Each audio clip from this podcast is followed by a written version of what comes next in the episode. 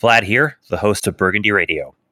The following episode was recorded prior to the Avalanche returning home from their two game road trip to face the Ottawa Senators at Ball Arena.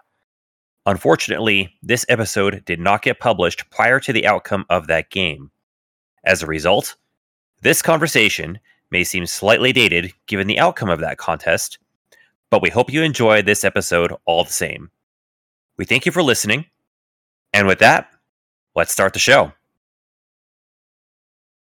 This episode of Burgundy Radio is brought to you by the Pacific Northwest. Thanks for being the catch of the day.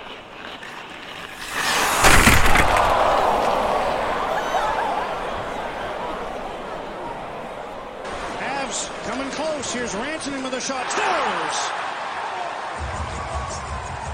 Another power play goal. The Avs are three for four against the Canucks so far this year, and they open the scoring.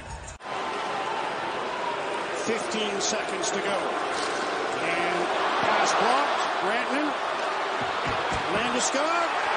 And a 4-2 lead for Colorado. The empty netter for the captain of the Avalanche.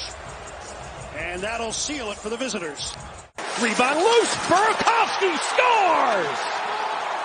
Val Nichushkin, just his fifth game of the year, gets his second goal of the year. What a wrist shot by Cale Makar. Top shelf. Burakovsky rips it and scores! Andre Burakovsky. Here comes Makar with Sherwood. Makar saved by Grubauer. Rebound goal! Avs have it without Ranson and Danson. Erik Johnson shot score. New hook. Save rebound in the net. Nicolas Aube Kubel gets his first goal as a member of the Avalanche. His first goal this year. Kyle's favorite spot, what is it? Seven hole. Yo! And after 22 years, Raymond Moore! Greetings, one and all, near and far, reaching your ears wherever you are. Welcome to Burgundy Radio. I am Vlad, your host of Burgundy Radio. Joining our starting lineup is Earl 06. Earl, how you doing? I'm well, Vlad. Thank you. Good. Also joining us is Tiger Vixen. Jackie, how you feeling? I'm actually good today. All right. When we last graced your digital airwaves, the Avs were about to head to the Pacific Northwest to rematch against the Vancouver Canucks at Rogers Arena in Vancouver. Mikko Rantanen got the scoring started on the power play in the first period, but the Avs seemed pretty content to keep things where they were right after that. Unlike the Brazil on home ice the week before, Vancouver put in a little more effort into this game, getting goals from Conor Garland and Tucker Poolman in the second and third period, until Nazem Kadri would tie the game on the power play.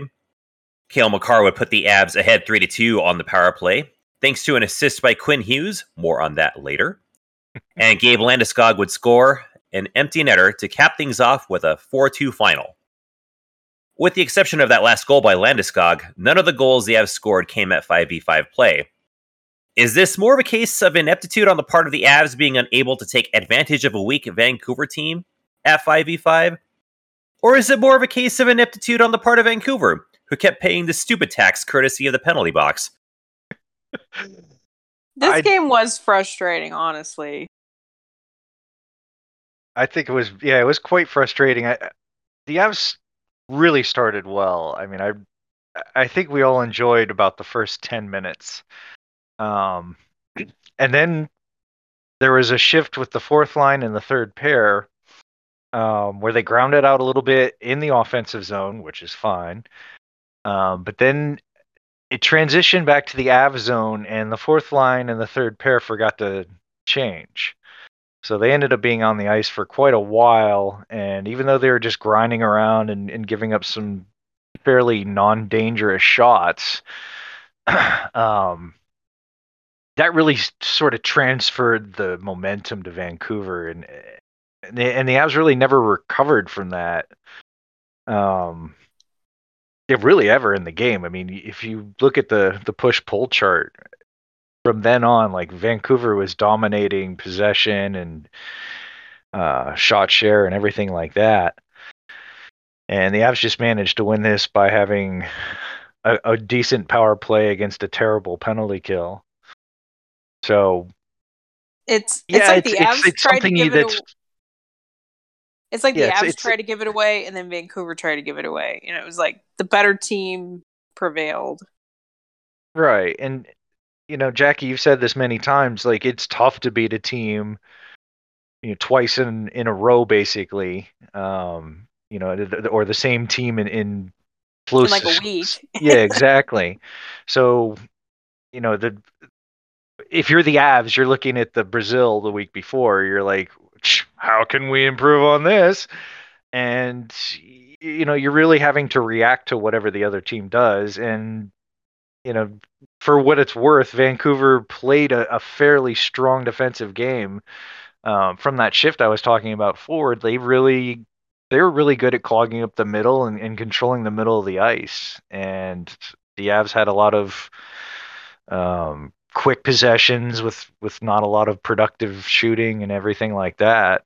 And not that the Canucks were very dangerous, um, but it, but at least they weren't giving up the kind of chances they were giving up the week before in Denver. we look at the natural stat trick graph of the possession and it it's one of the starkest ones I can remember. Just a total nosedive down to the abs for that first 10 minutes and they just gave it all back by the end of the first period and then the second didn't get much better. And then um so I th- I think they have to be mindful of that.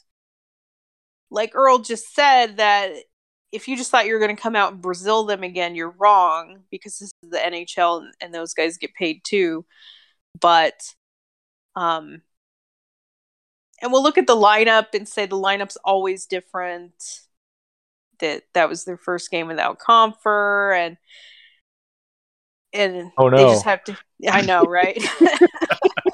oh no, Compher on the top line, but okay, I'll give them the point that it's hard to find consistency when these guys have new line mates every night, this, that, and the other. But when you come out and you can dominate 10 minutes and then you just basically stop doing all the things that were making you successful, that's disappointing. Like, you look at the end of the day, they won this game.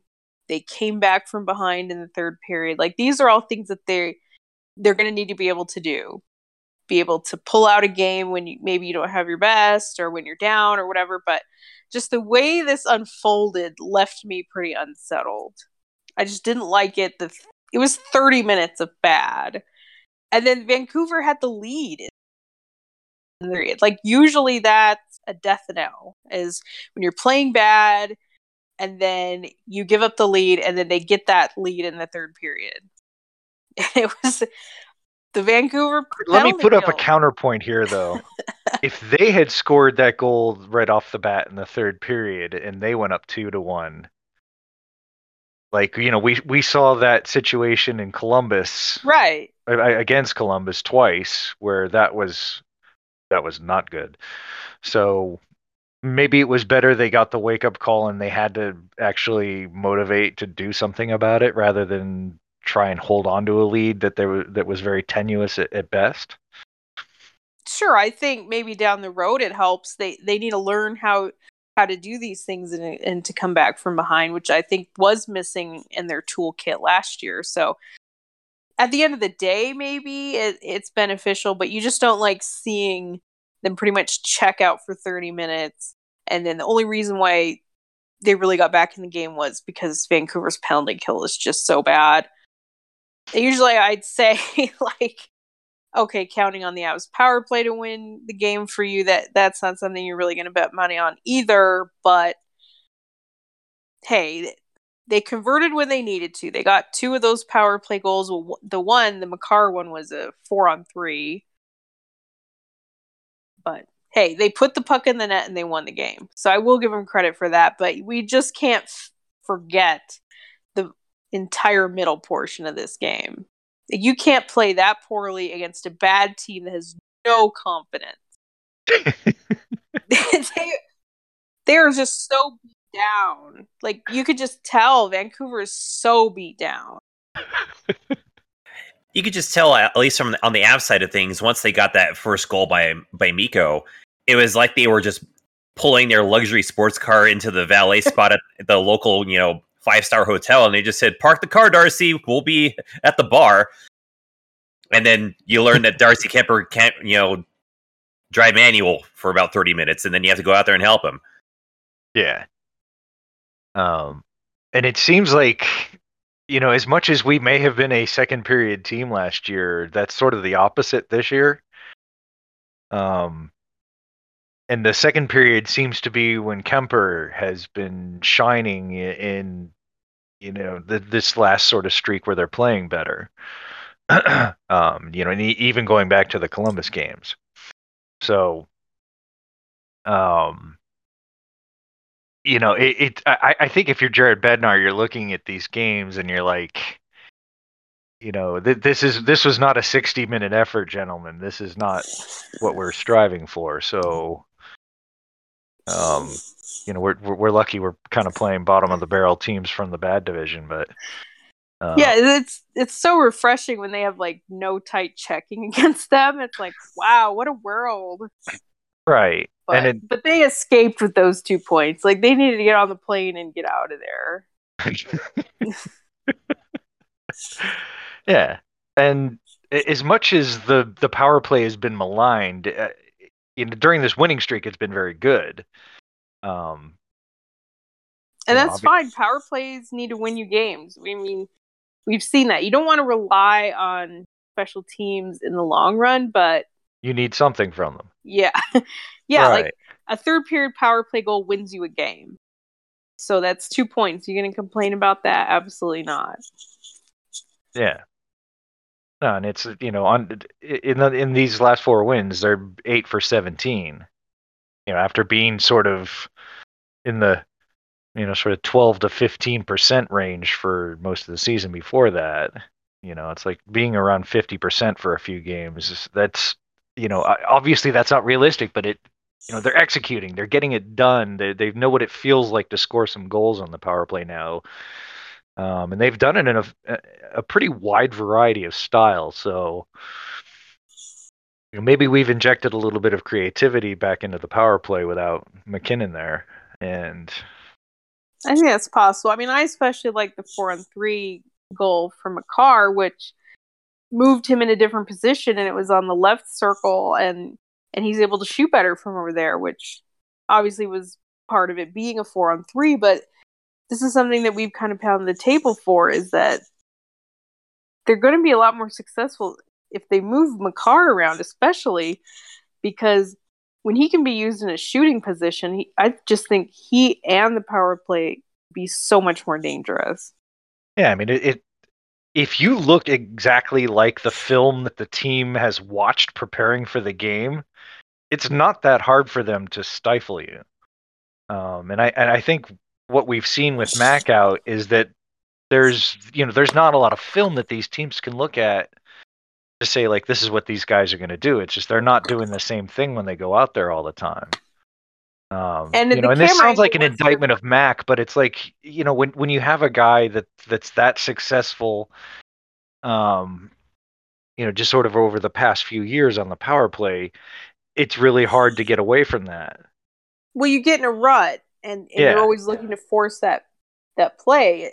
It's like they have free, three plays. They either try to force it to him, or get the cross ice pass to Mikko, or then Makar can shoot from the blue line. Right. Those are your three and, plays, and it's very predictable. And now that it's not, it's actually having a lot of success. And again, these are bad teams, and this isn't, you know, this isn't going to happen against every team, but you know, if you are a team with a decent penalty kill, looking at these power plays that the Avs have had over the last four games, you're like, you know, th- this is this is now more a question of fighting a system rather than fighting two or three really talented guys.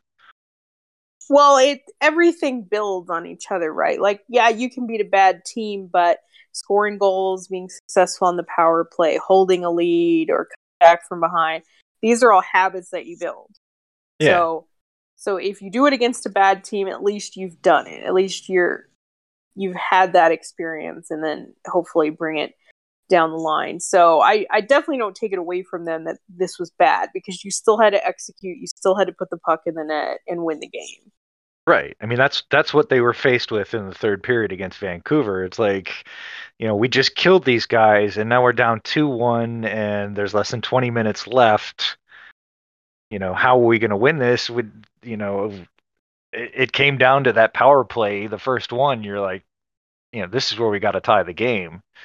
And they did. So it's like they the confidence they get from doing something like that when maybe earlier in the season they would have gone out and sprayed a few shots around and not scored and then that was you know leading to more problems in the third and they end up losing Yeah, It's- they could have easily lost that game. it's highly unusual that we have to wrap my mind around the fact that we're talking about uh, the lack of the top center for the Avalanche in terms of the power play in the sphere of a competitive advantage. It Is- and I know I've been tough on him, but I think for him and for the team to kind of take a step back and learn how to do things without trying to force it to him, I think will be beneficial in the long run. yeah, Because to obviously, him too yeah, exactly. I think he needs to take a step back. I think he stop like stressing out so much because he hasn't really scored a goal. And then hopefully when he gets back and the team's humming along, then he can fit in better. He doesn't feel like he has to do everything and they don't have to try to force it to him. So I think in a way it is a positive. They needed to take a step back from him. But obviously they're going to need him and his talent and goal scoring ability moving forward. And Right. Earl, and Earl, as you said, you know, teams are used to game planning against the power play with MacKinnon on it. So with the lack of available film that opponents can use to try to game plan against it, again, it's it's weird to think in terms of these are assets now that the Avs have to make them a more uh, well-rounded and complete opponent. But it's but here's this is the world we're living in right now, at least until he comes back. Right, and also, and Ray Bennett has, ha, the much maligned Ray Bennett has this film now to be able to show the guy saying like, maybe during a time when when the power play goes back to struggling a bit, you know, he has this to show them, like, all right, remember when we did this? Um, you know, when you I guys switched so, up, like- it drew the defense over here, and then that left this guy wide open, and that's why we scored. It's like we need to do things like that, and so he has more to be able to put into his own game plan. the lack of creativity has always been an issue and i just don't know this is kind of like forced creativity. I don't know if they would go back to like actually purposely being creative.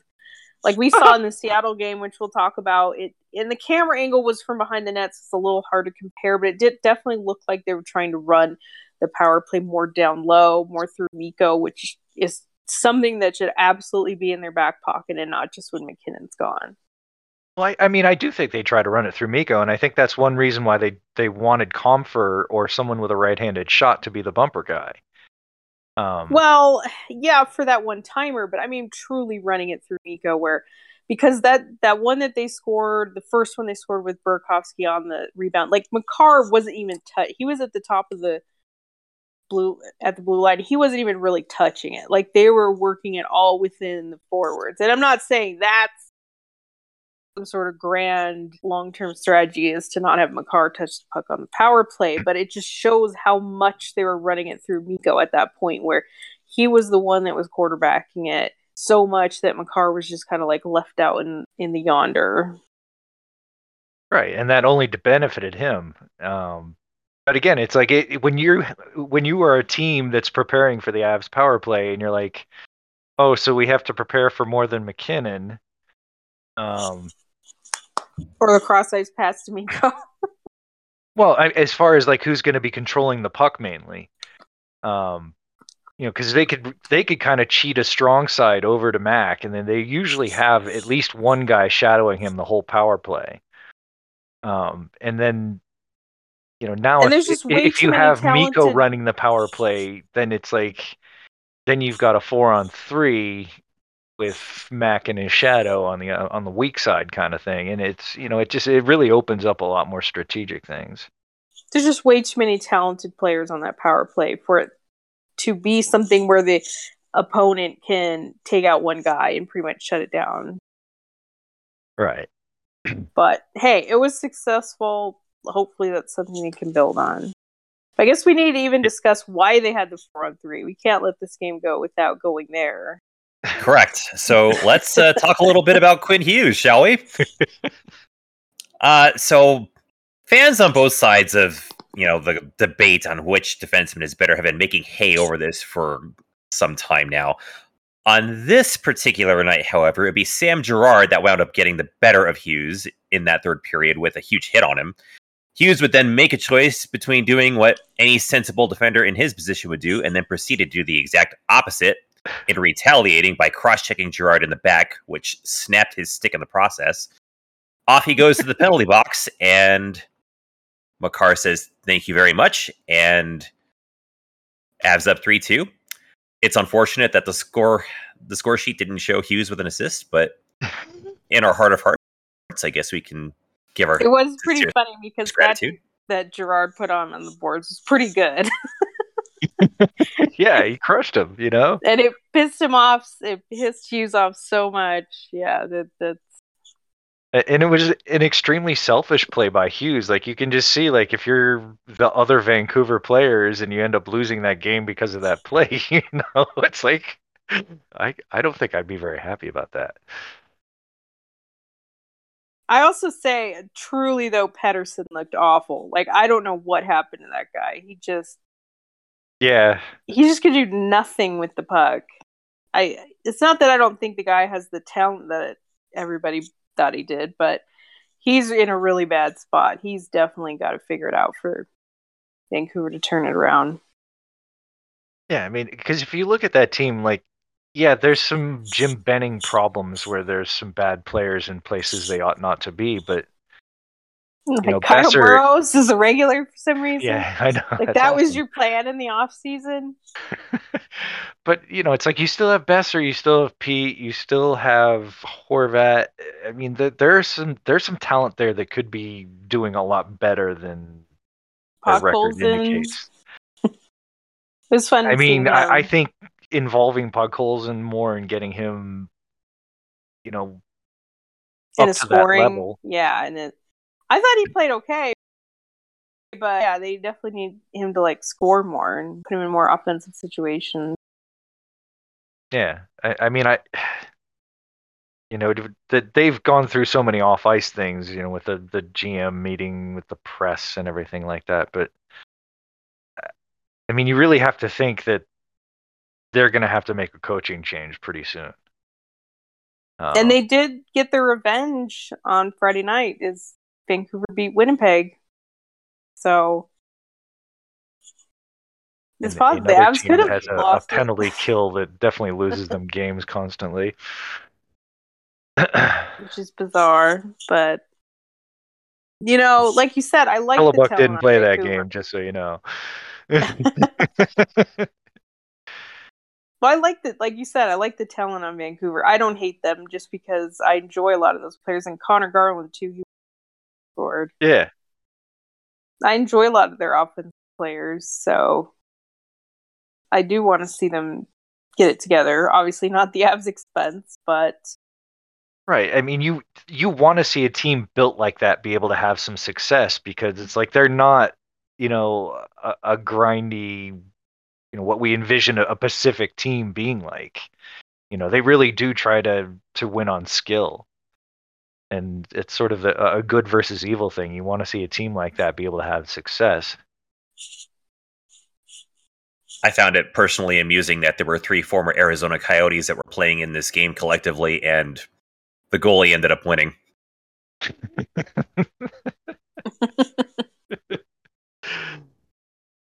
who is the other? I mean, obviously Kuemper and Garland. Who's the other one?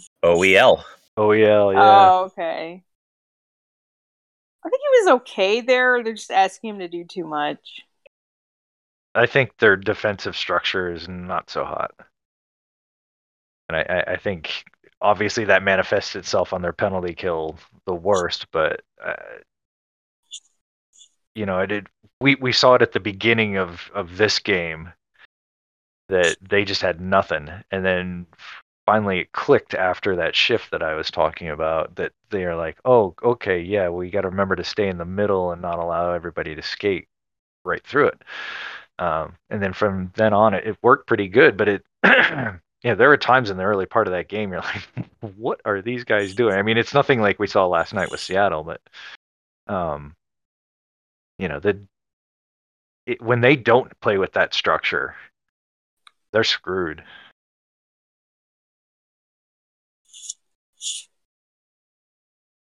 Speaking of Seattle, Avs make their first ever trip to Climate Pledge Arena this past Friday to face the Kraken. First time in franchise history for both clubs. Fans were surely disappointed, but the long awaited matchup between the Avs and former Seattle legend Curtis McDermott would just have to wait a little bit longer.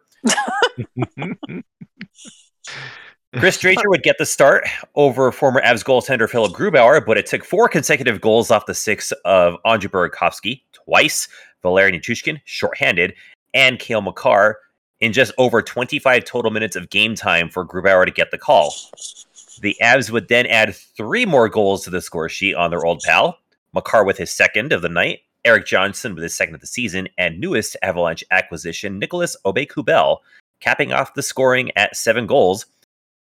The Abs would then lose the shutout bid for Kuemper early in the third, and then their latest attempt for the Brazil would be lost with another two g- goals coming from Seattle, resulting in a 7 3 final score.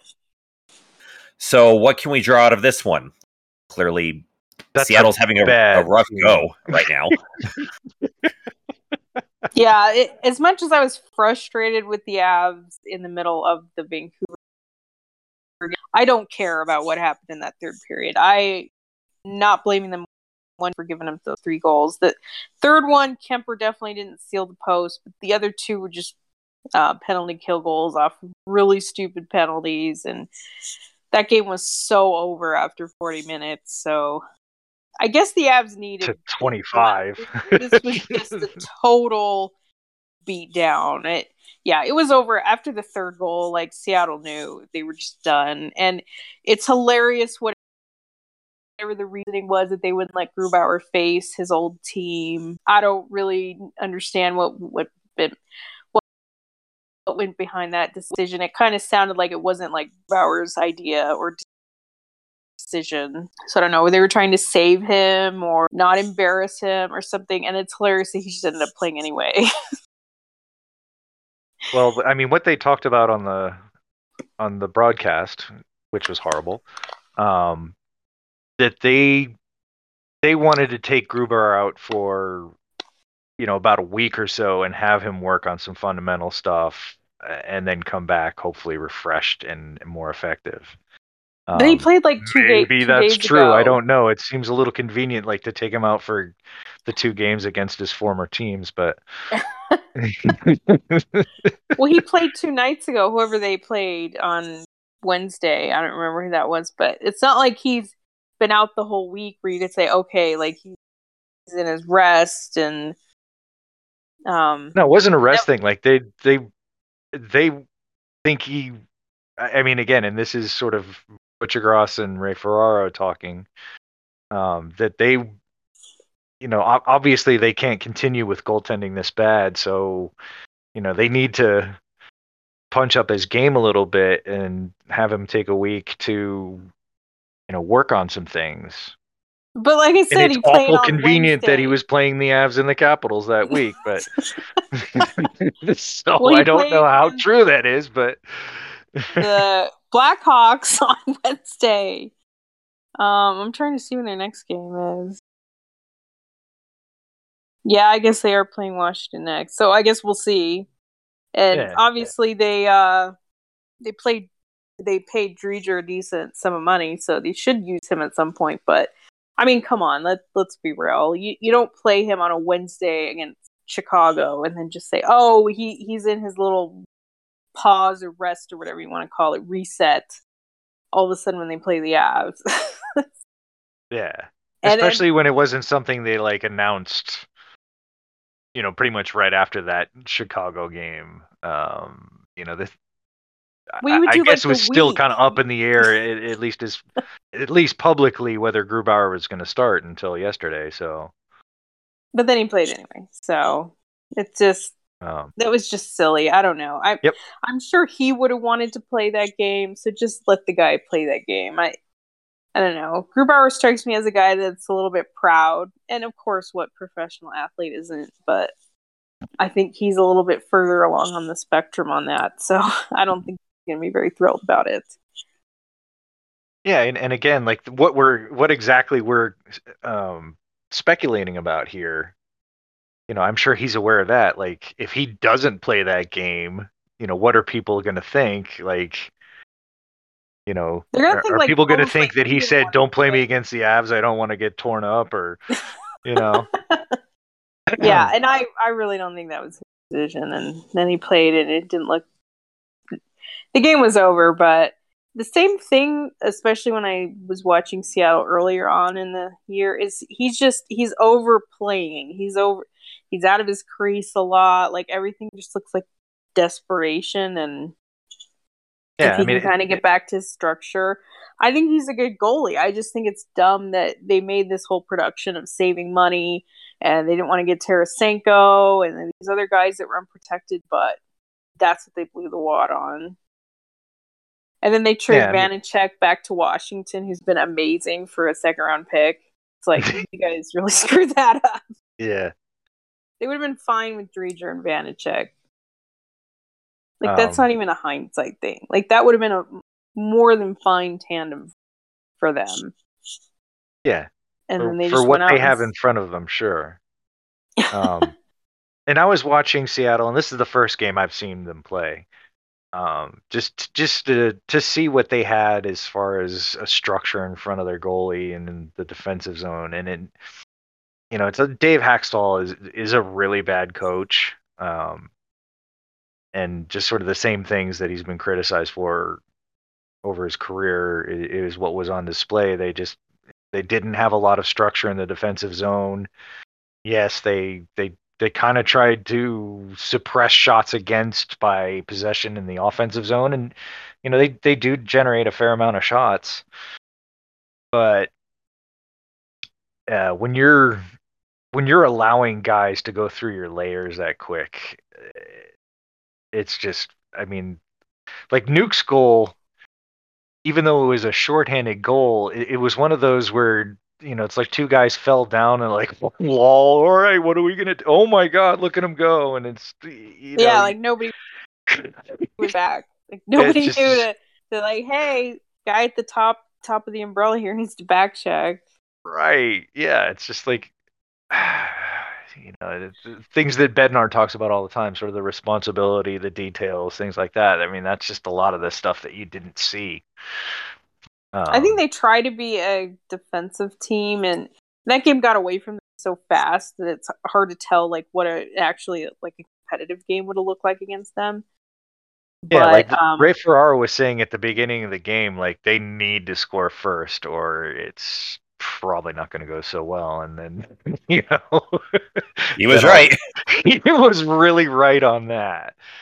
Um, because One thing I noticed- I mean, what they are set up well to do is if you know if they do get a lead, you know they can they can do the suppression by possession kind of thing and just you know, plink plink around in the offensive zone um, and and not give up as many chances. But it's just when they need to score, when they're behind by two or three or four or five, and they can't do that, and it just sort of builds into a feedback feedback loop.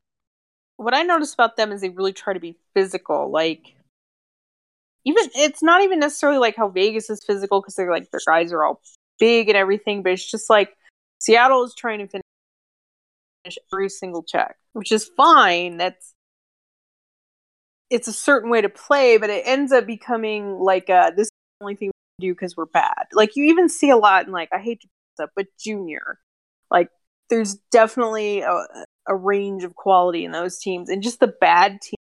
It's like that's all you can do. They just don't have the talent, or they're not in the right portion of their life cycle, and you just have these guys, and all they do is just go out there and just try to hit and hit and hit because if you you don't have the puck and you're not winning and you're not scoring, that's like the only thing you can do. And that's sort of the vibe I got from Seattle.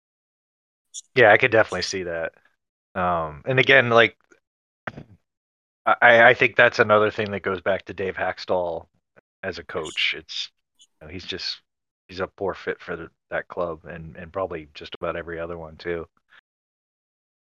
Um, one thing I wanted to ask you guys about that I didn't even notice until this morning was that Giordano got a misconduct at towards the end of the second period.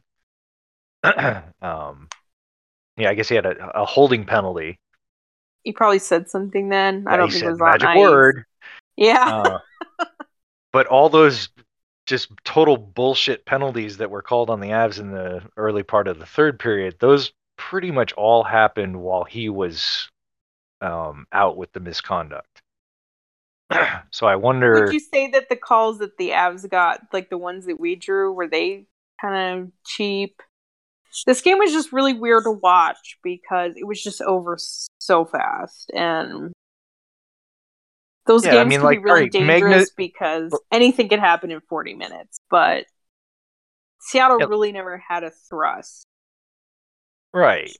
But like, all right, Magna's call, the tripping call against Magna, like, hey, that's a trip, you know. It's like they got that one, but it's like O'Connor's penalty. Like, I know the optics were pretty bad on it, but that wasn't a penalty. Like, he was like looking at his stick to see if it was the right one, and then Gourde he even ran into moved him. out of the way. Like you could say the way he was standing, his leg was sort of out there, and then he moved it out of the way. Right, he got out of his way and he still got hit. It's just like, For context, this is the kneeing penalty that he was assessed against Yanni Gourde. yeah, um, yeah, it it was like he was trying not to stick the leg out, and Gourde just ran it.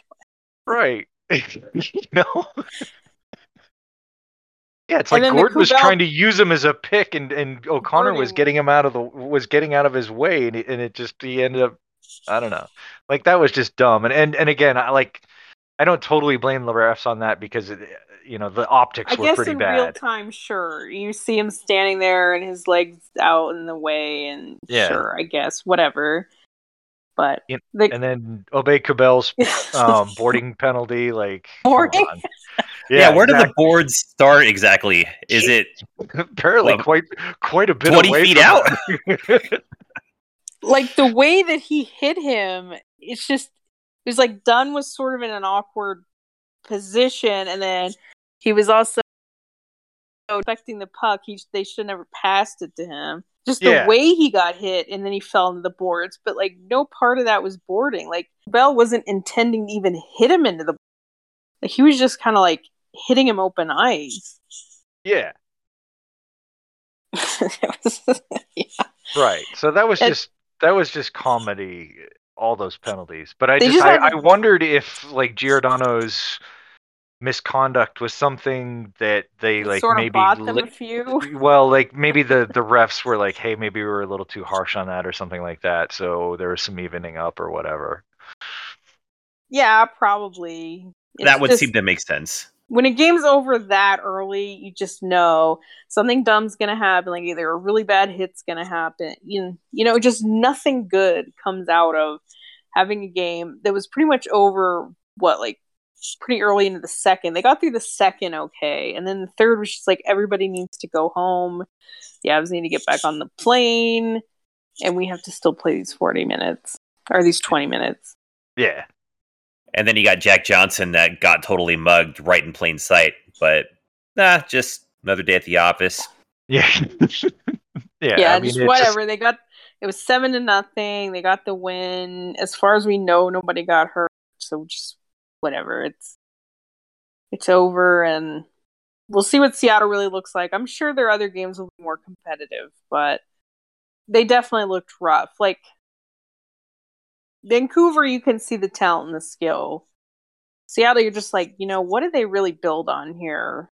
What what are they trying to do? Or because they aren't even consciously going for like draft picks or crappy or whatever. It, it really begs the question like what are they trying to do really with yeah like players? what's their identity um and I realize that's you know unless you're in a Vegas situation where they sort of you know they jobbed everybody. Um, you know this is a pretty ragtag collection of disparate talents. Um, and a lot of them are okay. Like they don't have a lot of bums on the team. Yeah, but it's just you know you got some big guys, not too many though. Like they're a fairly small team, but that you got some pretty big defensemen, but they're not like a big hitting team, and you know they don't have a lot of scoring, but they've got some decent talent. Like Donnie not having a goal so far. I mean, like Oh, we know that's he's been killing streaky.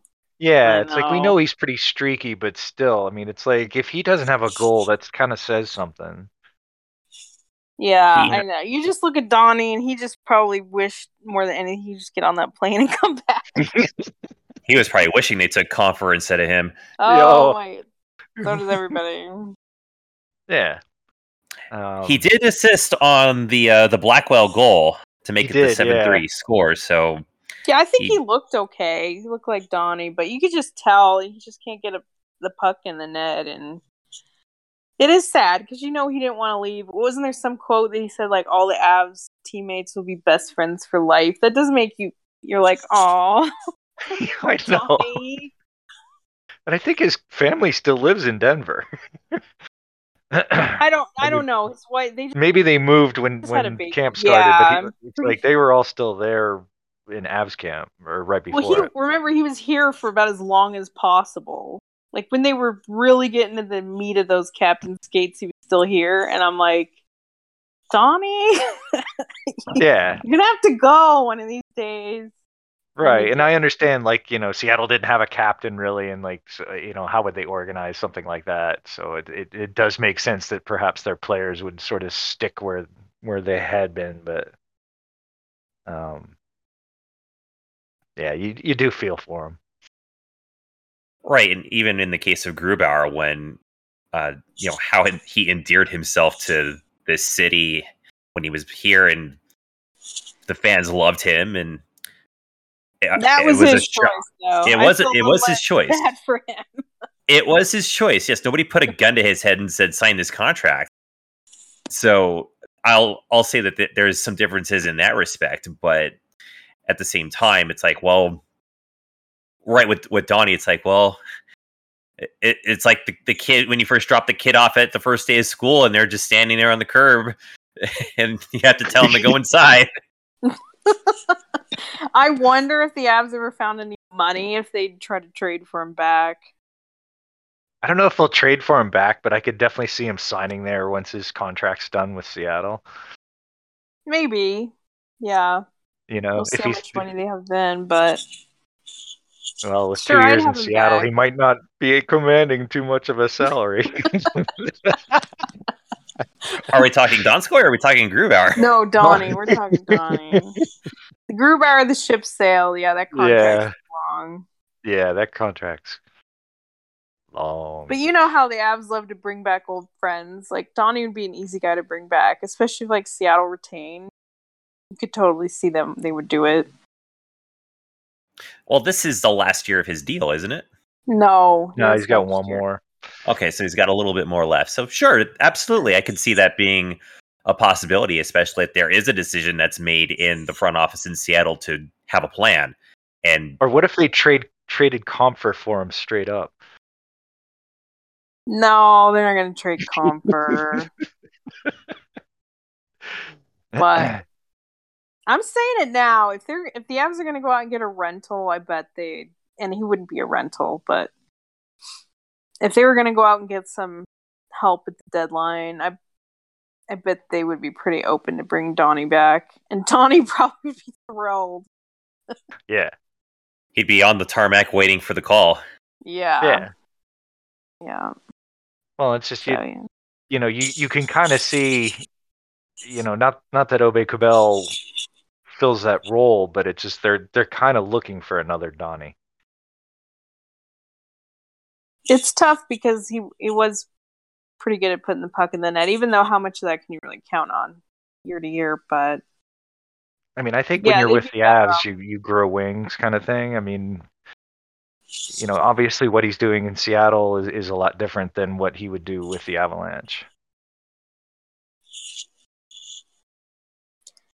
Yeah, I think they are thinking of him more as top six, which probably really don't want to count on that.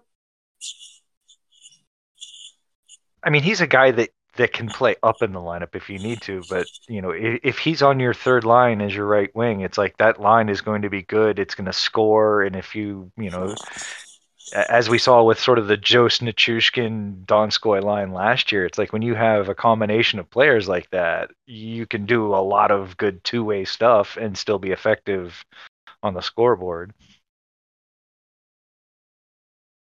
So yeah, it was kind of sad seeing Donnie. Poor guy. but Avs do find a way to bring the old friends back, so never know. So I mean, you know, that was that was a pretty profitable trip for the Avs. Um, well, they took they needed to do was take care of business. They need to start getting points. Need to beat bad teams, and they did that. So yeah, good for them. They had a good road trip, and now that they're going to start playing more, it just has to continue. Yeah, and I think I mean the scoring is awesome. I mean that that that's what we love as fans. But I, I think probably the best thing that's happened over this four game win streak is that I think Kuemper is finally um, comfortable with what he's seeing in front of him and, and with the consistency of play of the defense in front of him. Um, you know, like you said, I, I, don't hold that third goal against him. Like I, I, think nobody cared at that point, but um, well, you know, sure. I, I, I, think what he's seeing in front of him is, is, sort of allowing him to to be the goalie we thought he was going to be. I think there's probably like one more notch he could get to, but it's it is probably good enough this has been, I think, the proper amount of runway to get him uh, positionally familiar, if that's the right phrase, with his defense and the rest of his supporting cast. So now that yeah. the schedule is going to start picking up, where you know you can take the training wheels off, so to speak, in a more active week to week playing uh, rotation, I think he'll, he'll you know click it into that next gear that Avs fans and Kuemper himself to a certain extent expect out of him. Well, here's the question: yeah. knowing the week coming up, which is going to be a busy week, it's going to be four games, including an in division back to back over the weekend. What should they do about the goaltending? Should they give JoJo a game? Should they give JoJo maybe Ottawa and then consider playing Kuemper three out of three games in four days? Is that too much? To ask I'd probably play JoJo against the Stars, maybe.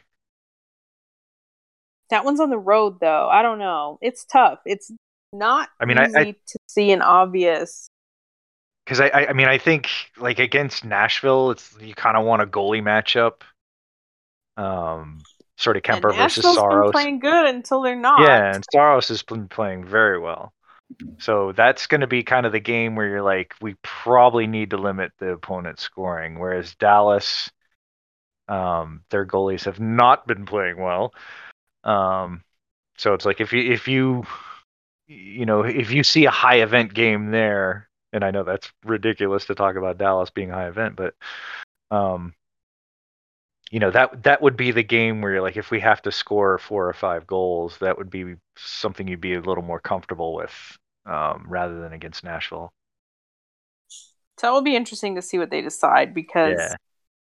four games this week, like four and six, that's a lot to ask, I think.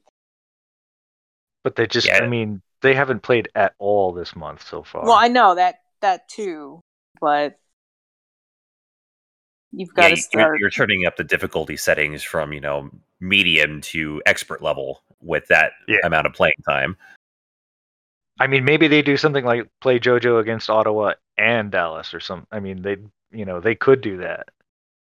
Um, I don't know why you would. Like you'd think like the not that Ottawa's a really bad team or anything, but like you know you want Kuemper in that game because you're like you know if we play well, this one's a fairly easy win.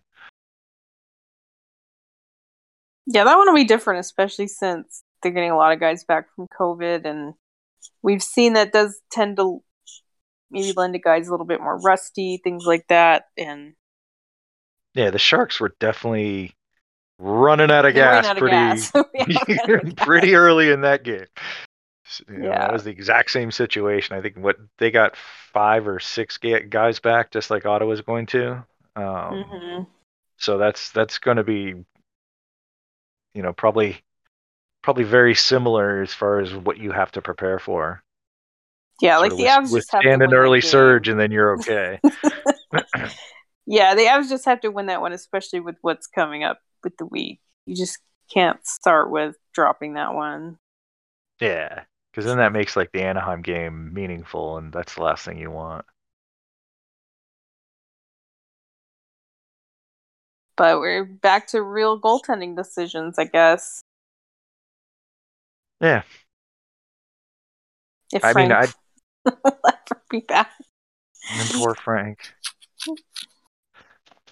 He exists more than he did last year, but until he's available, he's not available. Yeah, I mean, I, I think that's the way we have to look at it. Is like until he's actually like standing in the net at the beginning of a game, he's out. Yeah. Make a save, and then we'll believe. I think we will see him. I think the the fact that he's actually been on the ice this year, but it's been a long road for old Frank, fortunately. and and you Well, I think- feel for him you really do because you know he no one wants to be hurt no one wants to be hurt long term and then when you're trying to rehab after being hurt for as long as you were and then you somehow hurt yourself again it, it, it it's just it has it takes its toll And he's not the Yeah. youngest guy either. No, and he's uh, and, and he's you know he's a nice guy and he's very competitive and I I, I think he'd really be um I think if he's a good goalie. Yeah, I, I think he's someone that could really help the Avs. Um, the the thing is, the the question we have to ask is, you know, if he does come back and and and settles into a backup role where he plays solid and and probably you know once every five or six games, something like that, depending on the schedule. Are, are you going to be able to trust that he's going to stay healthy when you need him? Like, are they still going to go shopping for another goalie like they collected I hope they don't. many last year? Such a waste. It it. I hate it so much. It's so dumb that that's the position you have to constantly go out and basically pedal on the street for. Like goaltending isn't something you just gamble with. It should be something that you kind of have a set hierarchy. Like thank God they at least have JoJo, who's an acceptable backup slash number three, and they're not Right, already and just think- trying to run through guys from the AHL. Yeah, I mean, I think what we've seen with JoJo is that like the the trade that they made for him is working out better now than it did, and and not that it was bad when they made it, but um, Well, you but it's just like now he's he's comfortable with Parkkila. He's comfortable with the team in front of him. Like he's a lot better goaltender now than he was when they acquired him. So it's like when you trade for a guy, your payoff is down the road. It's like you, you can't just get a goalie and throw him in there like Dubnyk and expect results. It's just insane to me that that's a yeah that that's a position that you think you can plug and play. That you can. I mean, the thought that Kuemper's a rental. Like, who even has rental goalies? Nobody does that. Nobody goes out and acquires a goalie for one year. It's just it is. It's bizarre. And their pos- their approach to goaltending and acquiring them has just been very strange. And you're right. Why do you want to bring in a guy all the time at the end of the year that's not comfortable and expect to get results from him? So I hope they don't have to do that. I mean, I can see doing it. You know, like again, I, I like what has happened with JoJo's trade um, because of that third goalie, which I mean, now he's obviously been the backup pretty, you know, more than he's been the third goalie. But you know that's paid off well for for both him and the organization because it's like he's you know he's he's very viable in that third goalie role and perhaps viable as a backup. Well, and you just didn't need a trade to bring him in. Is the other thing. It's is that yeah, I agree. uh, If you're just looking at what it costs to get him and, and the quality of play that he's giving, is it worth it? Yeah, but he was also a UFA at the end of the year. Like it could have been anybody. If they had just kept like Michael Hutchinson all these past couple years, it'd be about the same thing. If they had just signed that guy at the beginning of last year and had him and had him available, it's like the same basically quality of play. And it Yeah. would have been free. Like at that point. I obviously had to trade for him too. So right. So I, I mean, I guess the, the best case scenario is is that Frank does come back and he doesn't get injured again and they have confidence that he can stay healthy and then this is something we don't have to worry about at the deadline. I hope not. It would be such a waste. Like the assets are dwindling, and you can't just. They don't really have the picks to just throw around anymore. So it's. it's seven It fresh nice ones to- every year though. they've already dipped into. It's like buy now, pay later. The the. You know the the loan. What's the word I'm looking for? You know, you can only borrow so far into the future. It's, it's not like you can just start using 2025 picks because those don't have value Yeah. in the NHL. It's not like the OHL where you can spend your 2026 and get something. If you try to trade a Well, I think you 2026 specifically can't trade picks that are more than three years out in the NHL. well, it That's when just doesn't get have value.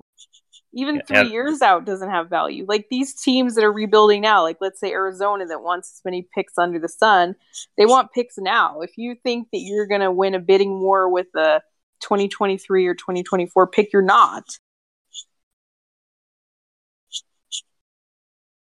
No. So, so there really is only so much they can do. Yeah.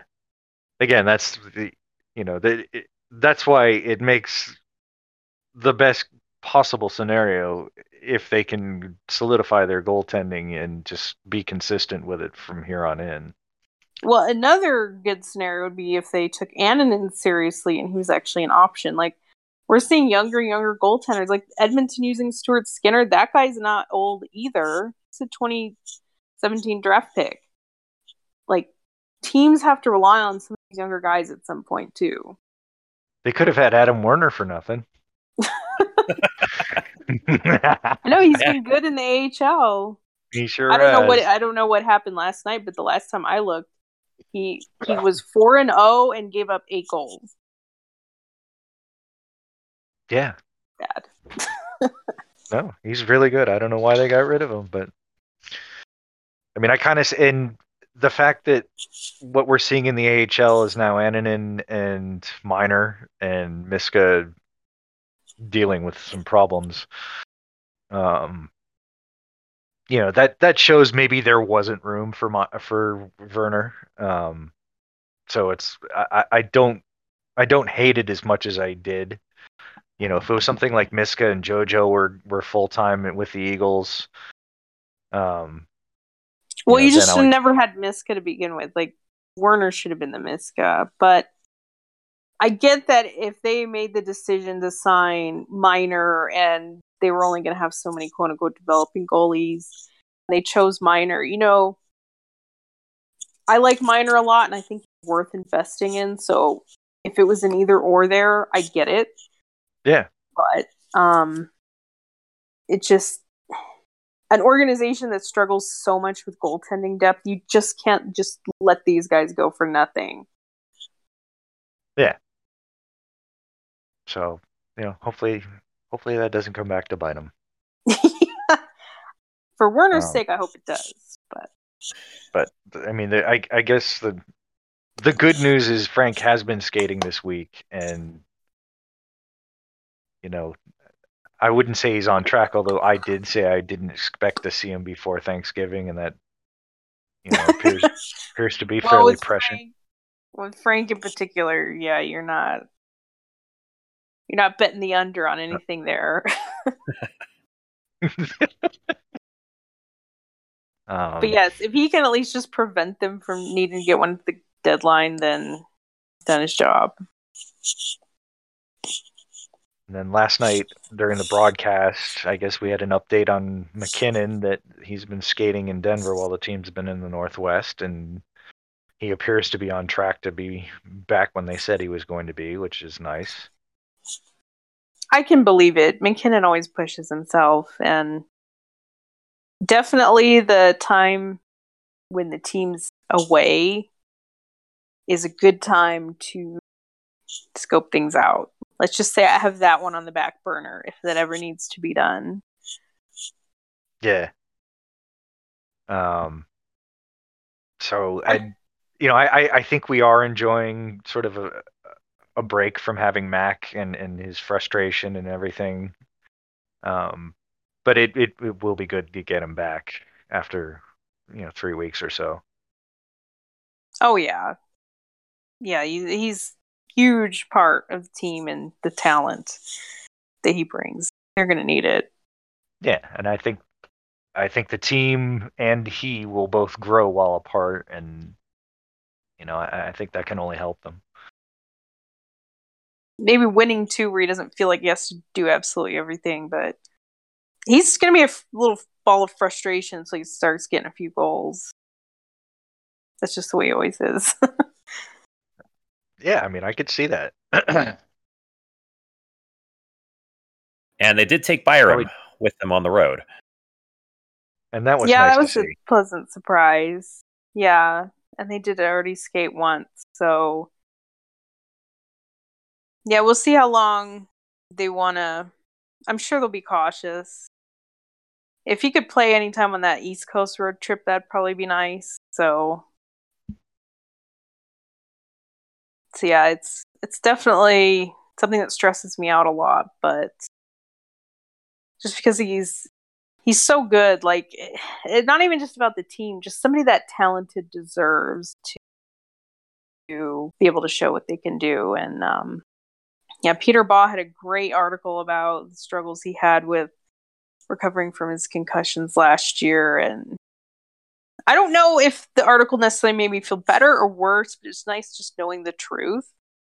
And then they could be more open about you know it's just about how he feels and progressing and and just knowing that everybody just understands what's going on. Like it's just going to take time but there's already been some positive things about him being able to travel and skate and you know it seems like he's not having a lot of bad days so it makes you feel like he will be back sooner than later.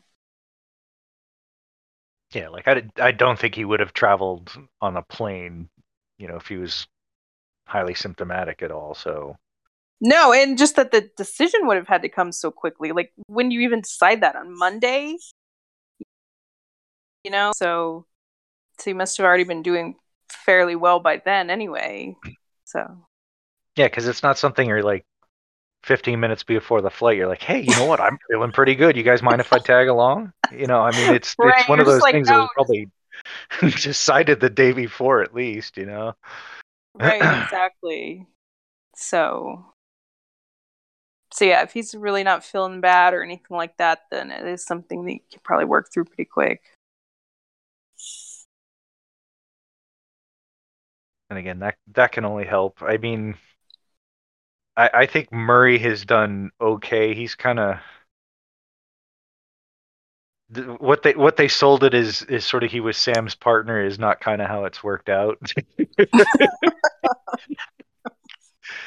Um the You know, the maybe- last two games have been really weird though so i don't even want to really too much into what exactly they've done with the pairs but i agree with you he's not exactly in that role if you just look at it on paper well i mean i think they've kind of I, think they've been very disciplined with how they used ej and you know how we we've kind of talked about Burakovsky, you know, you, you, play him 12, 13 minutes and you don't get anything more out of him if you play him more. Um, and I, I think they're, they're sort of looking at EJ the same way. Is like you want to keep him sort of 13, 15 minutes somewhere in that range. You don't want to have to play him 20 plus. And then that way he's more fresh if a game requires more penalty kill than others. Right.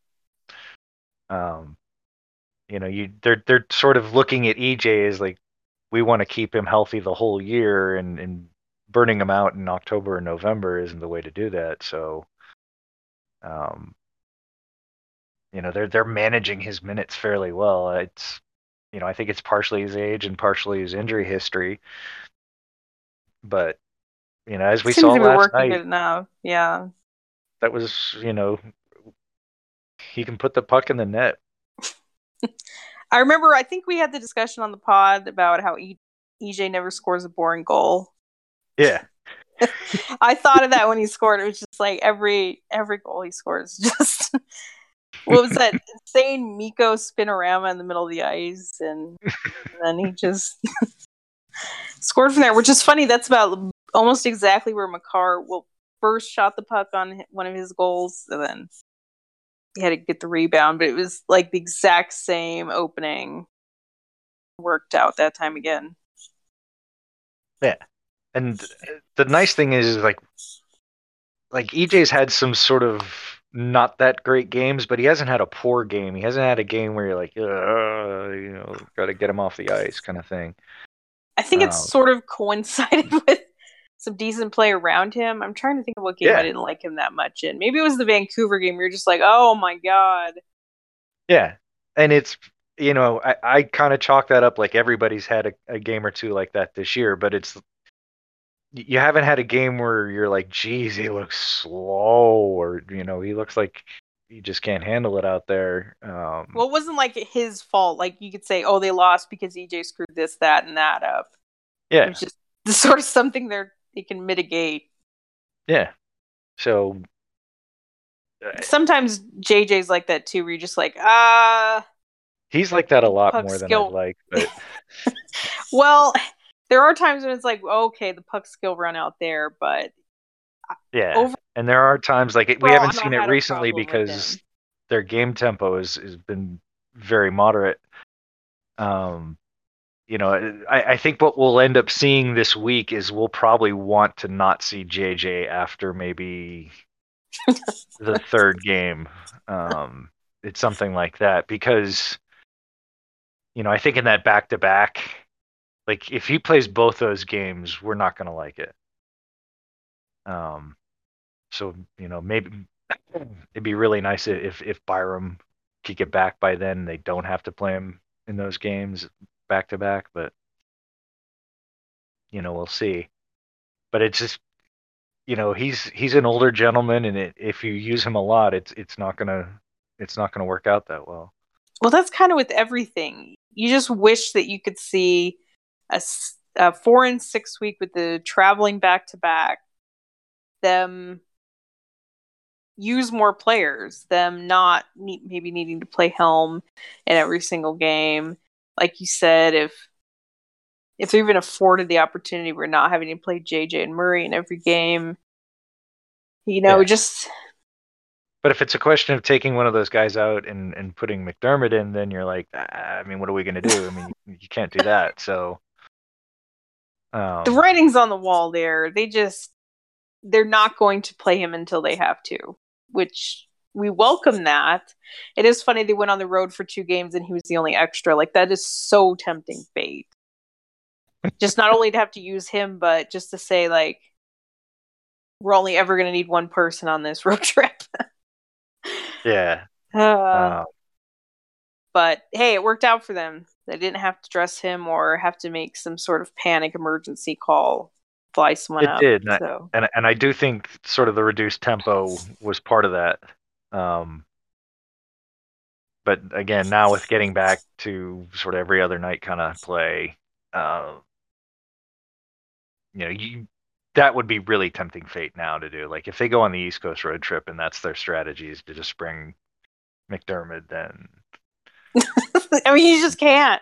Hopefully, at that that point, cool. you're bringing MacKinnon and Byram and playing them at least on that trip. I that's Yeah, kind of like my realistic hope. Is or at least if those least two are like your your extras, and maybe you can play them at some point. Yeah, like if you bring MacDonald on that trip, you know, then you're kind of covered. Like if you need, well, that's what they love Yeah, they have a, a forward or a defenseman, which I don't know. Right. I, I think they love the strategy more than reality, but yeah. Well, I think the funny thing is, I think they probably like him better at forward, and he probably likes playing defense better. so yeah, that's the vibe I get. Well, yeah, it's funny with the Eagles, they set him right back and he went forward. It's like, oh my god, they're really serious about this. But now he's back on defense with the Eagles. yeah. so whatever that But yeah, that- means.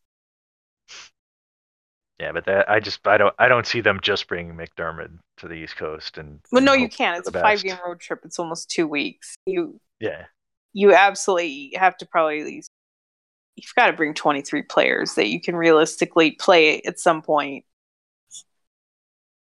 that's a whole lot of salary though. it sounds expensive. You got to take that into account when you weigh the plane before you take off. Yeah. Well, when you're going to Canada, you're also get guys from Loveland and like a snap either. You have to be real about the situation. yeah. Yeah, you, like you can't call up eh, like maybe for you know the the latter part of the trip you could get somebody that could meet you, but like once you're in Canada, you've got what you got. There's no direct flight from Denver to Ottawa. Like you're just not going to get somebody in a day there. And there's only so many flights. I think there's like one flight to Montreal direct. Like you just you're not going to get somebody day of. It's just not going to happen.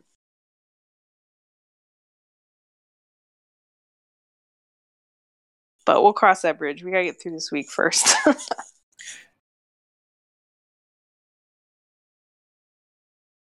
So a couple of other things took place here over the last uh, well, last 24 hours. Uh, uh, we had uh, Nicolas Aube-Kubel get his first uh, goal this season, first with the Avs since being claimed by Philly. I know it's a limited uh, exposure to him in terms of uh, where he's fitting in with the team right now, but overall impressions where we are with him at this stage. You know, I kind of like him. I is it irrational? Like I usually would hate a wa- a waiver claim, and I don't know. I I think of him as like a real option. He's not washed up. He's not a career AHLer.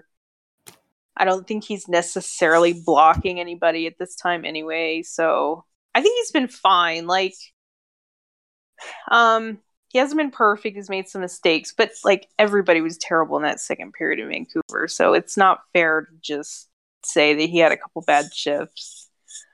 I'm glad he got the goal. I, I think it's nice, even though it was in garbage time, nice to feel like you're contributing and you know what you can do on a new team. And um, I like his physicality. I like he's kind of somebody they need in their bottom six. So I'm I'm cool with him sticking around.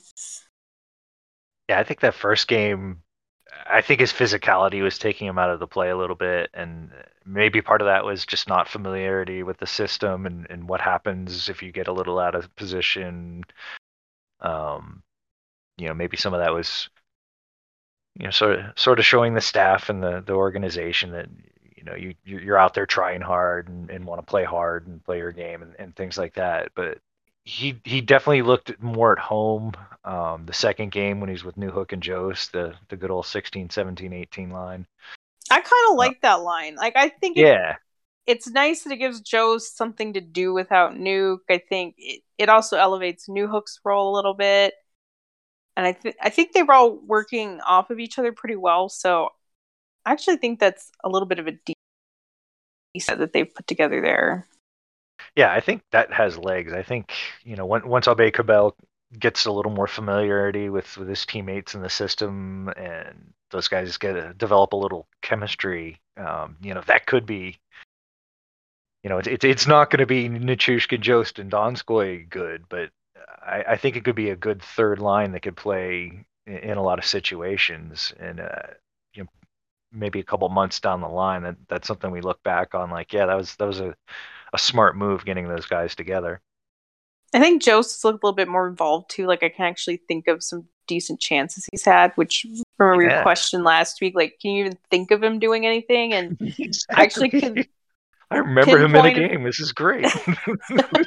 a few, and then um, you know, uh, Newhook's playmaking, and then it was nice to see Aube-Kubel get that that rebound goal, at the front, which is like okay, that is really neat because there aren't many guys that are able to do that.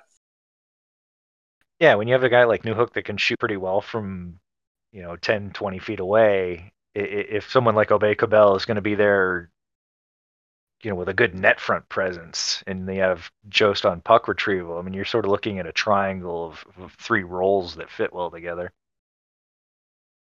So yeah, it would be nice to have a real third line again, something that you can, like you said, that you're happy using now and into the future.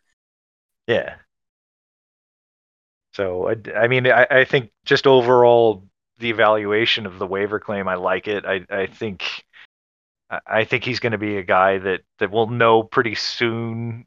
You know whether it's going to work long term, but it, it definitely looks like he was a guy they, you know, they kind of want and need, and you know, as as long as they can get together on on what he's doing and how he needs to play, um, you know that this could be sort of a, a Nieto pickup.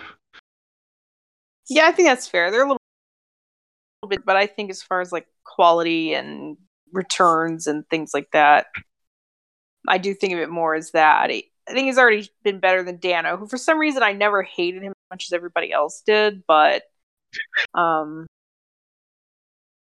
he's definitely more polished. He's more of an NHL player. The ceiling Yeah. might not be super high, but he's he doesn't look like an AHLer out there. Like he looks like he belongs and he knows what he, he can do. And he, he knows what his Right. game is. You know, and, and you look at you know Nieto was, you know, he he was a a highly skilled amateur player and a and a second round pick, and and you know that, that that's kind of the same vein with Aube-Kubel. So And I think he's Um, happy just not to be like on the fourth line, just grind it out like Helm and stuff. So the Jost New sure he's thing definitely gives him happy being talent. away from that coaching well, staff too. well, or just like NHL in general. But sure, it must be such a breath of fresh air to be away from the oppression of Philly. yeah, So I think he'll stick on. He probably with the intention because even when you get Compher and MacKinnon back, the only guys you're pushing out are Sherwood and Megna. So it's it's not like you even have to make a decision at some point of him over an NHL player. yeah. Like, and I I think they kind of want to push Sherwood out pretty quick here. Yeah, yeah. it, it, always happens. Like Bednar loves his energy, but then he's like uh, over it, and so yeah, Yeah, they send Sherwood back. Probably is. Well, we'll talk about the HL a little bit more, but uh, maybe time to try some of the other guys too. Sherwood had his run. He can go be the of the AHL, and even though I think the Eagles play better without him too. he's sort of like the MacKinnon um, effect on the Eagles. It's like when he's not there and they're just constantly trying to feed him one timers on 505 and on the power play. It's like, oh, look, you, you get a team game. The crazy thing is, is he's been off. He's been away from the Eagles for what, like two weeks now, and he's still second in the AHL in shots. I think the Eagles shot counter is insane, by the way. I don't know how accurate some of that stuff is. They did have a lot of shots. I found it odd that they did have a lot of shots yesterday and they just like stopped counting them in the third period. Like, well, once we pass 45, like, why bother? Because they definitely didn't have less shots in the period trying to come 3 2 deficit than they did in the first two periods. But hey, that's the AHL. Everything's made up. The Avs also announced yesterday that they have extended Coach Bednar for another two two years. I'm happy about this. I've liked Bednar for a long time, and he has his faults, but I think you also have to think of the opportunity cost. If you're giving him up, you're giving up a lot of the things you like about him and his coaching style and, and what's the alternative? Because I don't think it's going to be out go out and get Torts or Boudreau or anybody that costs real money. And I don't want to know what the cost effective plan B is. So I'm glad to see it get done. I thought they'd maybe wait a little bit longer just to kind of see where the team's headed, but there's also a matter of like he has to sign it too. So if you're just basically saying, well, we got to wait and for this ship to totally turn around, then he might just say, you know what, I'm not going to sign either. So yeah, it's I I actually think it's weird he didn't sign this summer, and I don't know if they talked about it this summer or what, but it, it, it's it's kind of rare. Or I guess it used to be rarer that you go into a season with a lame duck coach, um, especially with a team that's you know good a, a, cup, a cup favorite. Um, so you know, but I, I guess then it's funny if you're like waiting to see something for him, like what you were waiting to see wins over Vancouver and San Jose, give him the money. Yeah, yeah. Like, what um, has he proved that he did, did that you didn't know about him in like August? Like nothing. the only thing I can think of is this time of year is often when you do sort of more the managerial and um, institutional side of hockey deals. You know, like if you're going to change GMs, you'd do it in October or November rather than during the summer, that kind of thing. So maybe this is just when um, there's a dead zone as far as scouting and player personnel, so you you have a, a chance to focus more on on staff decisions. Um, because there really, you know, there isn't like anything you can point to and say, "Aha! All right, this is where he clinched that new contract." No, I don't think. But I'm glad San he did Jose because was, was them like, all right, let's call up his agent. Let's get this Yeah. done. yeah, and I, I'm glad they retained him. I, I think he's probably the best coach the Avs have had, other than Q, and, and Q wasn't very good when he was with the Avs. So you know maybe the the best coach in situ that they've ever had. um, I, I think the alternatives would be scary. Like I've I've been saying for a long time that I, I think Rick Tocchet would be their backup as far as if they ended up getting rid of Bednar. That's that's probably a guy that would be top of their list to look at. Just because Oh, there's so many bad ones. There's like David Quinn. There's would they just promote Cronin even though Quinn though. um, would they just promote Cronin, which I don't mind him, but he does seem like he's suited for the AHL rather than somebody you'd really necessarily want to have coaching in the yeah. NHL. Just Um, be shocked if they went out and spent big money. So you're always looking at would not. friends and family bin. Yeah, and that's Tocchet because he was an assistant back with Granato in his first fa- first stint with the Avs. Um, so It's probably a fair bet. Or anybody else Ye- on the Columbus tree, even though yeah, but like no Brad, obvious- like if Brad Larsen hadn't gotten the Columbus job, like that would be a guy that I would say like Yeah. they would they might look at.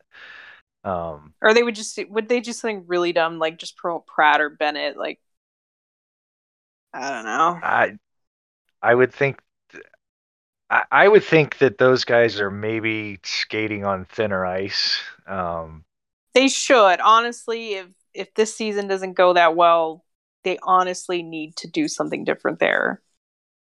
right. If you retain Bednar, which I'm happy with, but th- that would sort of be the compromise is that you need to bring in some new assistants because we need some new thinking here. Right. And I I've said for years like I would love to see Ray Bennett replaced and it's not it's not all my hate for the power play. It's it's basically that I I would like to see a more modern thinking offensive mind in there and I know that would be incredibly rare to just pull out of your hat like you know that's something that every team would want is a young coach that's got a mind for offense. You know, there's just Well, there's, there's so a- few just even experienced coaches with minds for offense in the league. Well, there's so many. There's so many guys in the AHL now, or that have been really successful in junior. I could think of several guys that I think should get some sort of opportunity like that, but I just think in general, like, what is Bednar like now? This second or third longest tenure or something like that, where just coaching changes all the time anyway. Why should you have assistants that have been around forever? Like, if you've decided for whatever reason that he's the right man for the head coaching job, that doesn't mean that you shouldn't change anything. Yeah. And I know that there has been interest in at least Pratt for other jobs. Like that's kind of like that that's sort of your payoff for having good assistant coaches is you end up losing them to other teams and, and head coaching jobs. So um you know, And you, I think you his kind of approach hope to to graduate defense- Pratt at some point. Um and I'd hate to lose him more than I'd you know lament losing Ray Bennett. Yeah, I've liked some of his approaches to utilizing the defense, even though I think it's been more conservative this year. So, but so while I agree, I, I'd probably replace Bennett as well. But I just think it's it's time. You know, uh, I don't think having somebody new in both positions would be all that bad at this point. Yeah. Um, it's just it, if it doesn't work out this year, You've got I to try that, like- right? And yeah, that's that's the kind of chi- change you can make that can perhaps create a difference um, that with really no collateral damage. and I guess it's interesting. Bednar signed for two years. You would think some coaches with leverage would just be like, "No, I like I need a real long contract." I think that was some of the issues when we see guys like Torts and some of these others that walk away. Is just they aren't getting offered that long contract, and it seems like like he was obviously open to something not super secure long term. Which that could have been Yeah, his right. Like if he walked away, he probably could have gotten a, a better deal as a free agent. I think Bednar's fine with the shorter deals. I, I think that sort of gives him freedom and the Avs freedom, and they're both happy with it. I think it also creates a sense of urgency on his part to make the most out of these next two years because he, he knows where he, he's fallen short eh, during his time here. He he knows that. So if he can get it done in this you know amount of time, we've used it with players that take shorter deals as they're betting on themselves.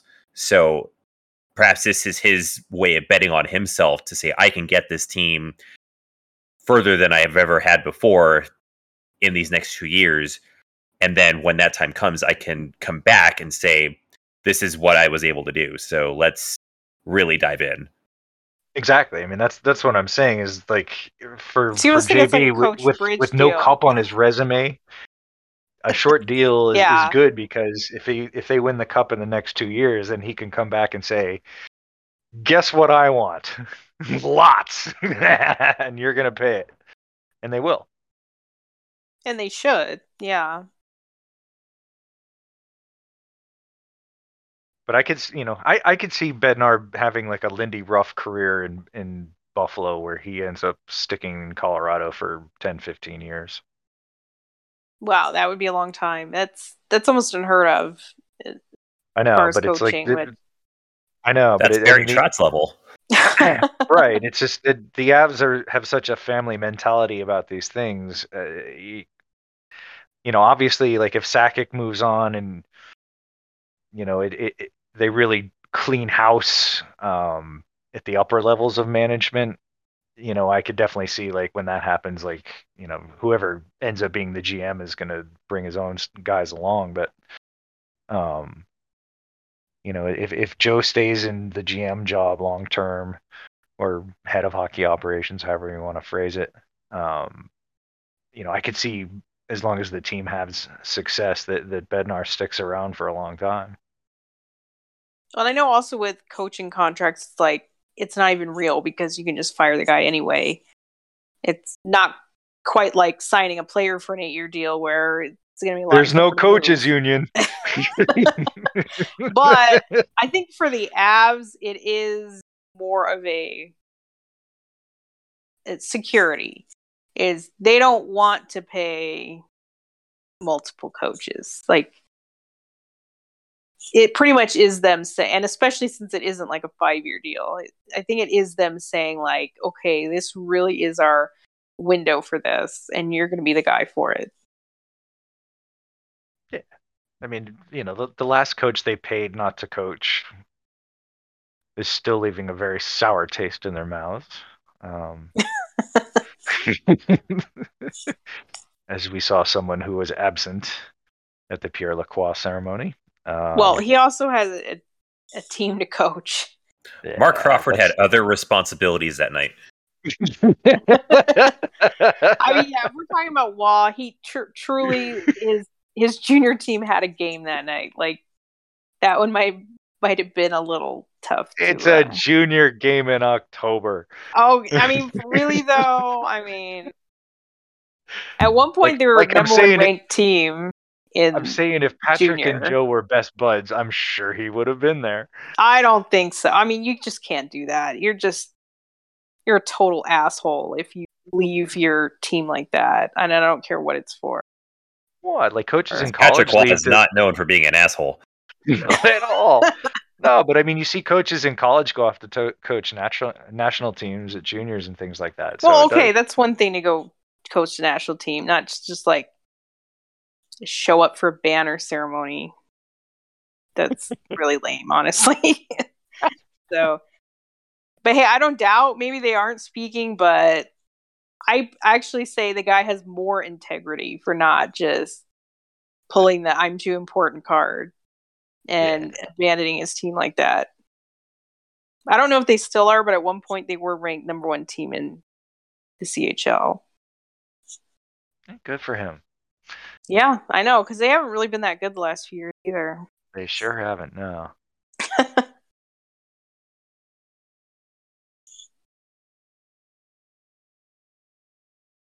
Let's get into some stars and scratches.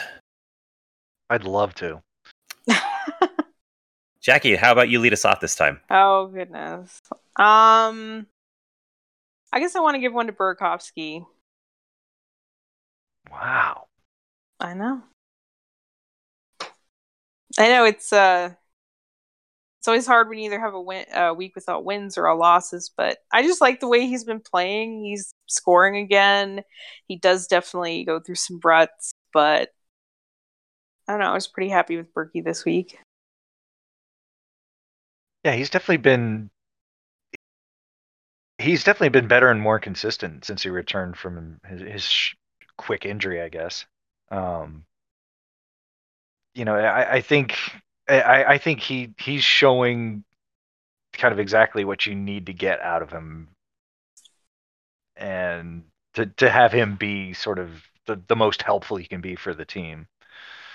Um, Just so nice when he's shooting and you can see a shot like that. Yeah.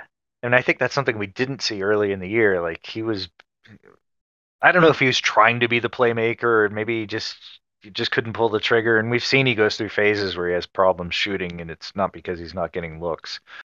Um I think it's confidence. Like Yeah. confidence is something for every professional, but some guys just really ride that wave more than others and he just just when he gets in that rut and he's just not scoring, he just needs to see a couple go in and uh, I think Kadri is riding that wave a little bit too. It's just some guys totally fall into a black hole if they can't score.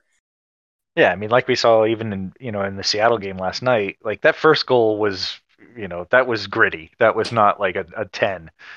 Um but you know, it's like the the second one was really nice. Um, yeah. so it's just sort of you, you get something good happening early like that in the game and, and you could tell he's on I don't remember what game it was, but I think it was MacKinnon pa- passed to him, and he just missed an open net. You just you're like, oh god, Berkey's just gonna. that one's uh, that one's gonna replay in the head for a few days. yeah and I, I guess we never found out what you know what what his injury was and it was you know it's it was a short stay out of the lineup but um he definitely looks different since he's been back so good, yeah, we need it. um I'm gonna this this is kind of low hanging fruit, but I'm gonna take Cale Makar. Um, He's also another one where it's really nice to see the puck go in the net. And I is. think he, he had a little bit of struggles at the beginning of the Seattle game. Like some of them, sometimes you're just like, oh my gosh, just it, it's like he's it- fighting the puck a little bit sometimes, and you're just like, you are so much better than this. Like, why does this keep happening? I guess, but it's it's nice that he can work through it, and then obviously when a few things go your way and go right, then he just totally feeds off of that. He can Yeah, I- totally kill a bad team. right, and I think that's sort of. I, I think the confidence he's gained um, in playing Vancouver twice and Seattle here is that he's been able to skate, and that's something that like it's it's very difficult to do when you're playing teams that are very cloggy, um, and or you know very very tough defensively. And it's just without those games where you get a little confidence back after playing like that, it, it it's tough. Um, but you know, it's like he's he's had a, a hell of a week with three goals, two assists in two games. I mean, um, you know, he's he's back on a a more than point per game pace. So yeah, it's so nice to see. It's just yeah, he's so also- talented. It's just ridiculous how talented. Well, not yeah. It's it's like last night. It was nice hearing Ray Ferraro sort of sing his praises. I mean, Ray Ferraro has always been a pretty big fan of his, um, but it's you know he's just like you know this is like a McDavid at playing defense kind of thing, and like yeah, that's hype, but um, It's, not- true though. It, it- Yeah, I mean, the way yeah, that I mean, they're they're physical and they're they're just their talent gifts. They're physical and and the way they're able to impact the game. It really is similar. Yeah. Um. So it's it, you know it, it's it's fun hearing someone other than Pete McNab sort of say like, "Oh my God, what an amazing player this guy is," you know. Well, I think he definitely put the Quinn Hughes thing to bed, especially since you know the more comparison should be Sam and Quinn. and I think that's actually not me just being a total Sam fangirl. I, I think that is a fair comparison. But you know the big test Makar's gonna have coming up. You know what it is. Playing against Adam Fox. Yep. He's gonna have to win that one. He did in the NCAA um, playoff game where he he sealed up the Hobey instead of Fox, but no Yeah, I mean- doubt those those upcoming games. We have two against the Rangers in December is gonna be uh, prove I, I think it's Adam also fun when. Yeah, I, I think it's also going to be fun to, to see him side by side with Chabot in the Ottawa game.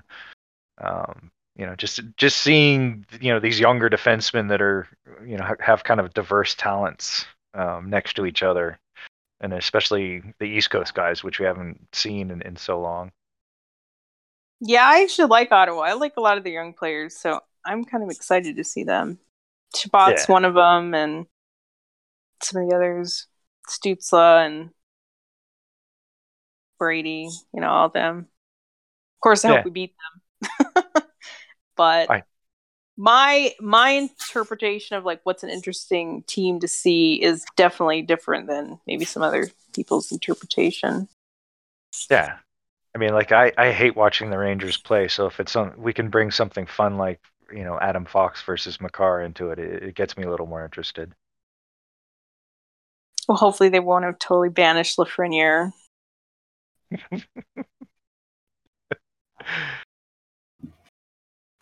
So Vlad, who's your star? I gave him an honorable mention last time. I'm now graduating him to full out star status, and it's going to be Nuke. I have Nice. just been really happy with the way he's just. It's been seamless the way that he's come back into the lineup. I've loved his play. He's made great decisions. His shorthanded goal against uh, Seattle, the comedy on the defensive side notwithstanding, it was just It was nice to see him shoot the puck like that too. It was like he could just get a few of those goals like that this year. I mean, that was that was a pretty ridiculous shot. It's a nice Is that- shot, yeah. Yeah, because it was cross body. It was you know it, it- it was blocker side. um, so that was that was that was something fun to watch. I think we do Uh. need to give an honorable mention to Mr. What is the game point streak?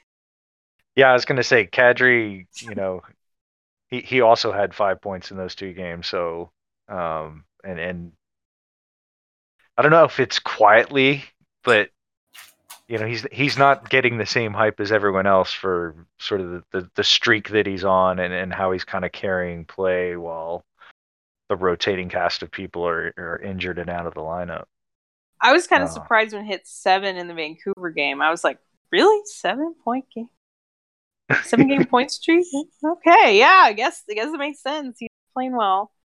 Well, and it's you know it's funny you look at the, you know they're they're showing like Draisaitl and McDavid with 30 points already and things like that, and sort of the rank and file really good players are in the the, the low 20s.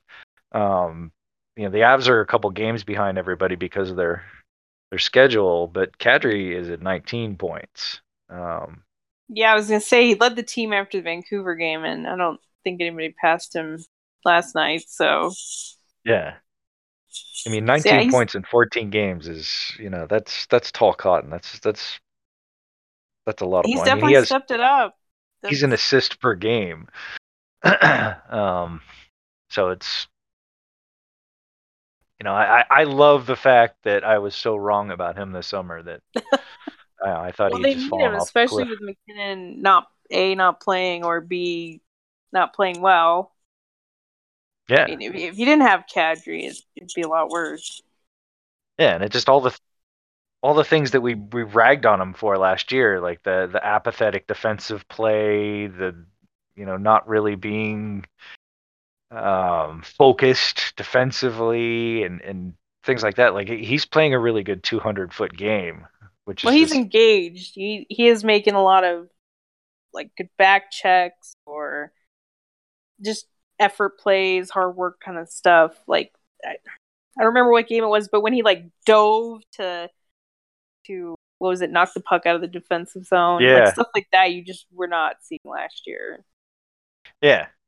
Um, and I have no idea why we've, you know, I, I obviously he was very frustrated for for probably the entire second half of last year's season. Um, and it just you you know you see a, a performance like that over a long period of time, and you're just like I just I don't have a lot of confidence this dude's going to be able to to get back to being what he was, and he's he's surpassed that. I mean, he's playing better than he ever has with the Avs, and and probably uh, better than most of his time in Toronto. He definitely had some good stretches. I'd have to look back and see, but I think if you're taking the balance of the season, it probably is the longest he's been consistent. I didn't think he like fell the found the cliff last year, so I I I knew he'd be better, and I think him having a chip on his shoulder, I think contract year motivation is definitely a real thing for him. So I knew he'd be a motivated player. He his reputation took a hit, and he wants to prove that that he's a valuable part of any NHL team. So I need to step it up, but you just don't know. You don't know to this level. Like say, oh, the guy's going to be over point per game for the whole season is is a lot to predict. and he had a lot of time on his hands when he got that suspension to really take stock of where he was and how that season for him ended and where he wanted to take it this year. Yes, contract year, of course, plays a part in it, but uh, he has come in and he is definitely, uh, you know, he's stepped up and he's really been a very um, instrumental piece of how well the team has performed, especially, of course, now without MacKinnon. But he's kind of been the constant. He's one of the few players that hasn't been out of the lineup since the start of the season. And he's he's one of the few constants as far as production. He might be the only constant as far as production. Like in the beginning of the season, when you just didn't even know what was going to happen any given night, um, you know, he was still fairly c- consistent with how he was playing and, and how he was putting up points.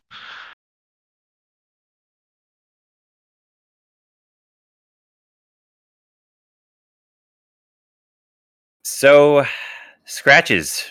It's uh, going to be kind of another tough one since, uh, again, you know, you got what 24 goals in the last four games for the Avs, just you know 11 in the last two. So, Yeah, it's tough to scratch scratch the I, guys. I think when- there's probably one obvious one that I hate to do, but I'm gonna have to scratch Landy. I was gonna say he was really not good in that He's- Vancouver game. Yeah, he wasn't good last night either. I mean, I don't like. I don't know how much of an adjustment it is to play wing next to Mikko rather than Nate. Um, but it's just he's. I mean, he's he's just not he's not playing well. Um, and it's it's weird stuff like just can't keep the puck on his stick or can't receive a pass and things like that. It, it kind of makes you wonder if he's fighting something with his hands or something like that. But Yeah, there was one time Uh, last night. I think pretty sure it was last night, and he like lost the puck at the blue line. Now, to his credit, he made a pretty epic back check, yeah, but you're just like, dude, you can't do that. You can't just boot the puck at the blue line. right. And it's like it, he was so bad in the Vancouver game, and like that, like yeah, that the empty net goal was, you know, that that was a really nice empty net goal and everything. But um, Well, me did Mikko steal the puck too? Like right, um, Mikko earned that one. yeah, Um, well, it's just it's disappointing because usually they can't overcome him playing bad. Like he sets Yeah. the tone. You just can't. It's a rare occurrence where he can play bad and the team wins. Like you can overcome him playing bad and win with lots of goals, like they have been. Like, Yeah, like Um, last night. but like usually when he's bad defensively, that's you know that's usually a shit show. Um, so you know, hopefully, ho- hopefully whatever it is, like this this sort of last small break they get before embarking on a the regular schedule, you can sort of get it together.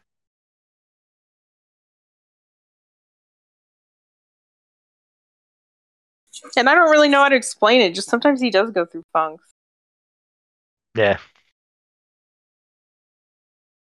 because he usually is uh, kind of the conscience of the team where he's dragging them into the fight or he's cr- trying to change the momentum yeah.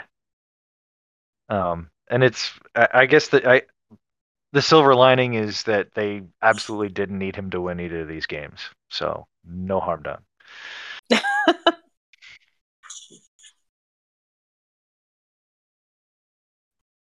i don't have a real player to scratch so can i just scratch that byram hasn't played? Can i just say that thumbs me out and call that my negative of the week?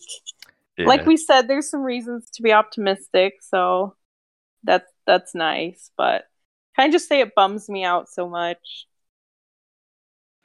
I think that's fair. We, you want to have a player of that caliber in your lineup um, on a consistent basis, and when he's not, then it does hurt the team uh, for the you know just for the what he can what he can do and the way he can contribute and what he's growing into in terms of his role and where he could go.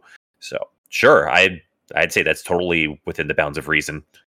Yeah, I mean, and, and you know, like like we said earlier, it's like the, towards the end of next week, we're going to be wishing that Jack Johnson and, and perhaps Murray or, or EJ were not having to play as many minutes as they will, um, and that's something he could, you know, he, he could have helped with. Yeah, and it, it's nice that he was available when Sam was out, when Cale was out, and we just really haven't seen a whole lot of what the three of them can do together. And but we're gonna need him. Like he he brings a different element. He's he definitely elevates the team. And just selfishly, I just love watching him play. I love style. I just I find so much joy in it that maybe it's a little too much joy, but I don't know. I just I just love him as a player, so please come back. And then I won't need to be bummed anymore. Please come back, Bo. Please. I know he wants to be back. It'll happen eventually. From our mouths to the hockey god's ears. Uh, my scratch is, you know, I've gone back and forth on this. I haven't been thrilled with with Ryan Murray this week, but I, I also I was so just I'm I'm also going to kind of take a page out of out of your playbook to a certain extent, Jackie. And I'm just going to give a big fat two thumbs down to the entire production crew for ESPN for that god awful performance by John Hitchcock last night. oh, it just doesn't have words, right? it it was I more than once, and we've bemoaned the existence of Pierre McGuire on the NBC shows for far, far, you know, far much longer. But in that one night, I thought, wow, you know, maybe we we didn't know what we had until it's gone. yeah, it's and for anyone that's ever you know watched the the Frozen Four because Buccigross has has called that for years. Um, and that's you're just like, oh god, oh please kill me and that's just exactly the way I felt last night. Um, I like Ray Ferraro. I, he's gotten over his Avs hate that he had back when they were not the greatest team. Um, you know, and he, he seems to be kind of a fan of the team now and, and somewhat positive. Um, so that's that's not a part of the telecast I did not like, but like Buccigross, the whole um, studio ensemble was horrific. I, you know, I, I luckily have a mute button and did not partake. but, um, you know, there, there's a lot of things about the ESPN package I'm not real happy about. Like the video quality is not quite where it was with with NBC streaming, and, and, granted, it doesn't buffer all the time, so maybe that's the price for having a, a, a constant stream. But um, we don't get the pre and post game anymore, and that really bums me out. Um, you know, I know most people hate altitude, but you know, now that the Avs really aren't doing much as far as posting their post game videos, that's you know that that's the best place you can actually watch um, the post game press conferences, and and we just don't get that anymore. Um, and I, I don't know why. Maybe if we get enough people complaining about it, they're they might be willing to allow an, another half hour of server time for our feeds. But um, you know, the price is nice. I'm glad it's only five bucks a month or six bucks a month or whatever it is. But um, it's it's not the same as it was before. And and that's where I struggle too because I like getting that extra time with the pre and post yeah. that we had with NHL TV and yeah, and it, the altitude crew can you know leave a lot to be desired, but at the same yeah. time, it's when I when I was you know doing a lot of the the the pre and post stuff last season, there were some really good little details that I was able to uncover, and we actually got some nice little feedback on on that in our social streams. Eh, so losing that with ESPN, I think, is a disservice not just to us, speaking just as in terms of you know what we do, but in terms of just hockey fans in general, just losing out on those those little things that people really might find uh, you know enjoyable. Right, and it's just watching your hometown telecast. I mean, even though it's it's not my hometown, but you know, I, I felt like a little more connected to the team in general. Uh, even if it was just dumb, goofy stuff with Keefe and Riker or whatever um, you know, just that's sort of the personality of of the Avs broadcast, and you're you're kind of missing that. Well, I said before that that the altitude stuff just drives me crazy because you can't just be take yourself so seriously with everything else and then have a slapstick broadcast. and yet they have. because nobody is well, watching. I don't watch. I, but I guess that's a good point. If if on the feeds there's no pre and post game, then almost nobody is seeing that. Yeah. it's, it's just the people that actually have that in their home Yeah. as Those- cable. 10 or 15 people that have it in their homes and actually watch it. That's your audience. I kind of have Yeah. a rule where I do not watch Altitude if Byram's not playing. That's kind of like my line in the sand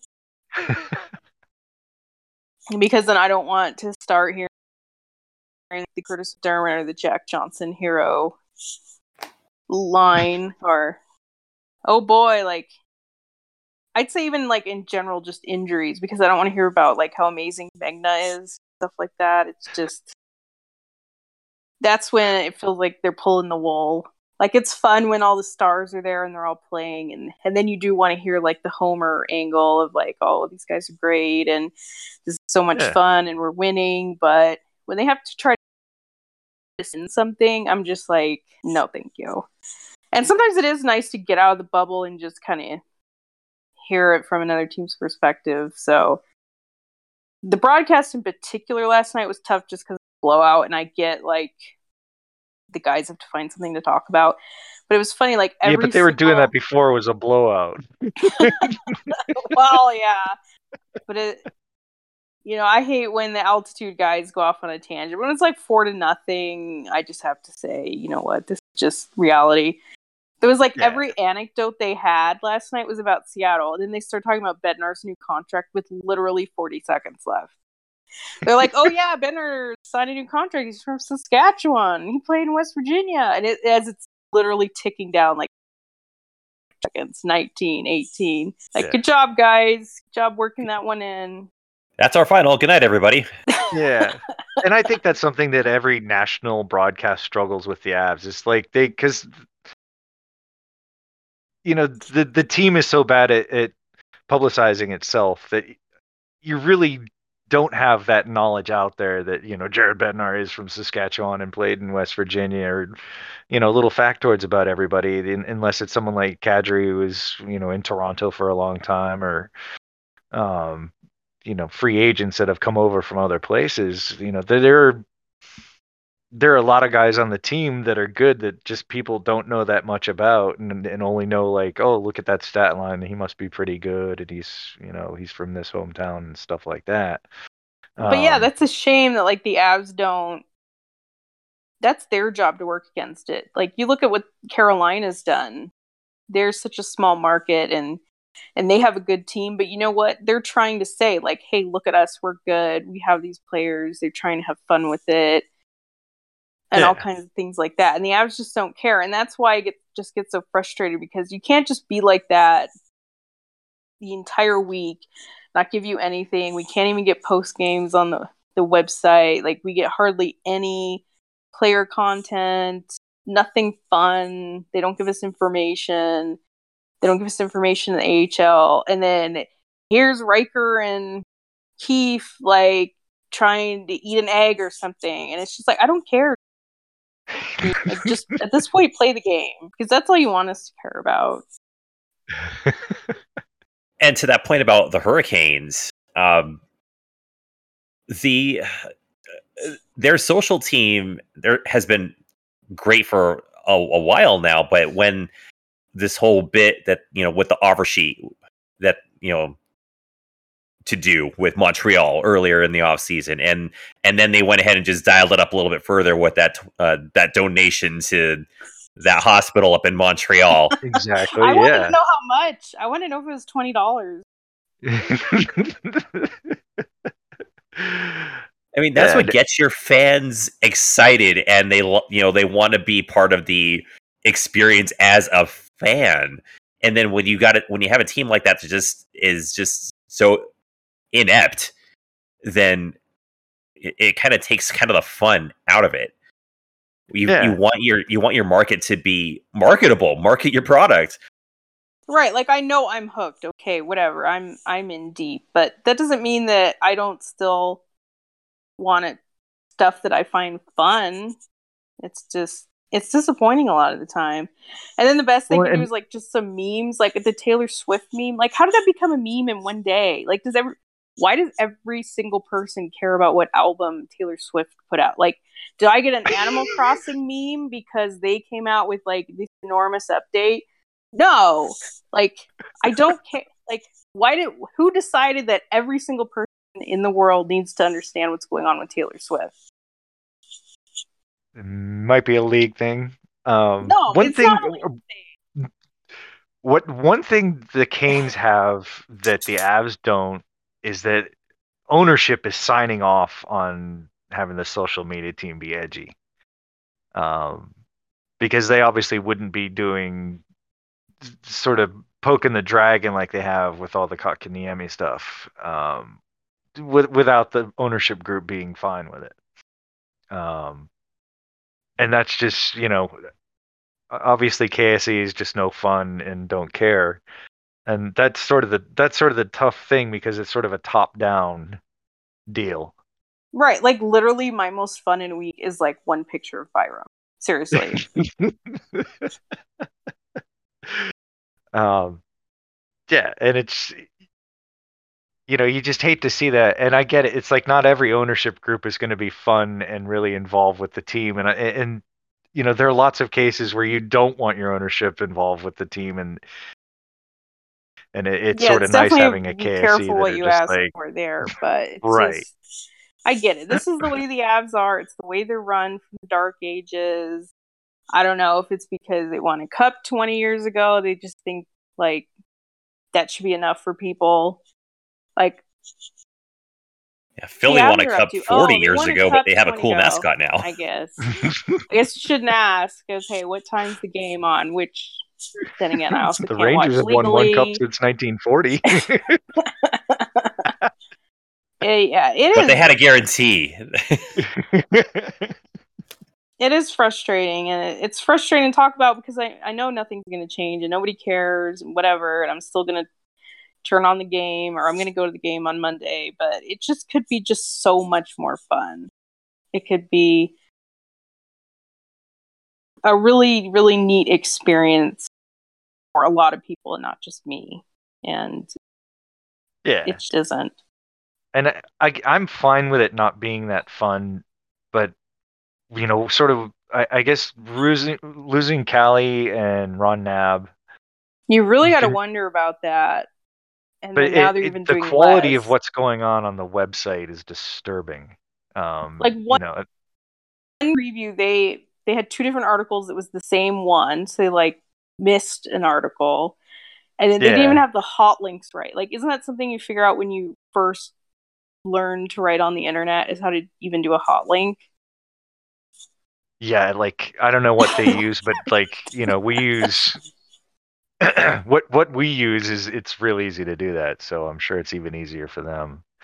Um, but it's just, just, really it's weird stuff like that but you know, like having that the Bednar interview when he talked about Mac's injury be uh, a duplicate of the EJ interview the same day. Um, and then know, they never not- fixed it and they never fixed it, and they haven't posted any of the post games since they left town. And you know, you look at the website, and it's like EJ scores his first goal is still the headline, and you're just like, hey, cool. You know, it's like I, I'm, you know, I'm down with EJ scoring, but that was like three weeks ago. Um, yeah and it's it's extra disappointing because that's really all we get Right. I mean, it's like you've taken the mantle over from, you know, the Post and, and various other media around the Denver area for disseminating information about the team. It's like you have a responsibility as the paper of record of the Avalanche to, you know, be fairly current with what you do. And, um, you know, with with, with the people that have left, that's just not happening anymore. So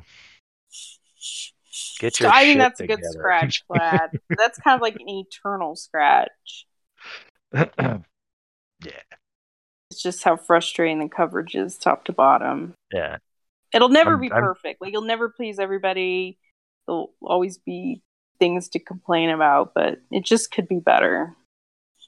yeah i just i, I hope now that brendan is basically in, in control that he's taking his time. He's going to hire some people, and they'll get it together eventually. Well, no time like the present. the best time to do something like that was three months ago. the next best time is right now.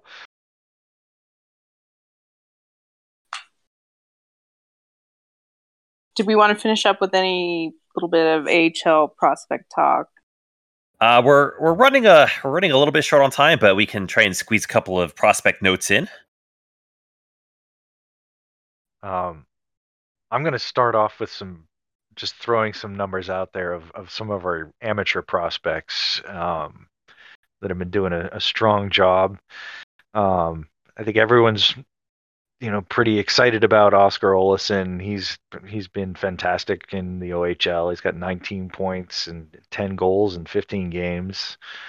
So I, I think what we sent him down there to do is getting done. Um, Sean Behrens at University of Denver, he's got 10 assists in 11 games. He's looked really good doing it. Um, that's another guy that everyone's kind of got a buzz about. Um, I I think he's he's only getting better. Um, I think he won't be pro for another couple of years, but um, you know he's he's going to be a lot of fun. Um, someone that a Yeah, lot of people don't don't really think about is Tyler Weiss. He goes to Nebraska Omaha. He's got 15 points in 13 games. Um, this is his senior year, so they're going to have to make a decision on him this spring. So he's getting it done. Um, you want to say something about Behrens, Jackie? Um, well, I was just going to mention that um, Olausson and Behrens we hope to see at the World Juniors. Um, Yeah.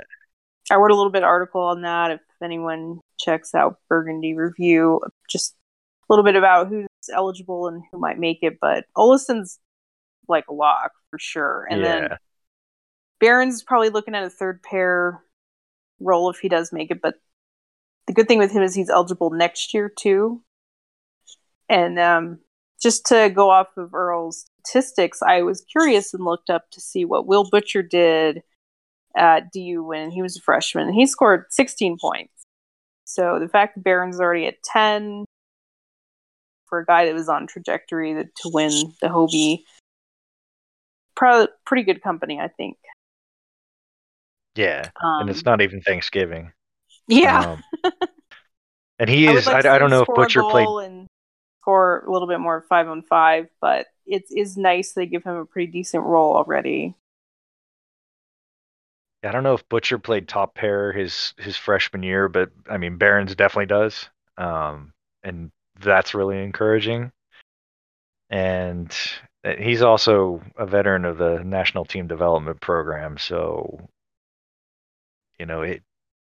I I could see maybe they, you know, he might be borderline this year, but it would definitely be next year as far as World Juniors. I think he'll make it both years. Well, you also kind of got to have the guy year prior if you want him to have a really big role the second year. Yeah. So you need to just get them on the team and give them that experience, which I could see them want to do for the following year. And there's also and then, two other youngsters who we might not realize are still that young that, that could be eligible.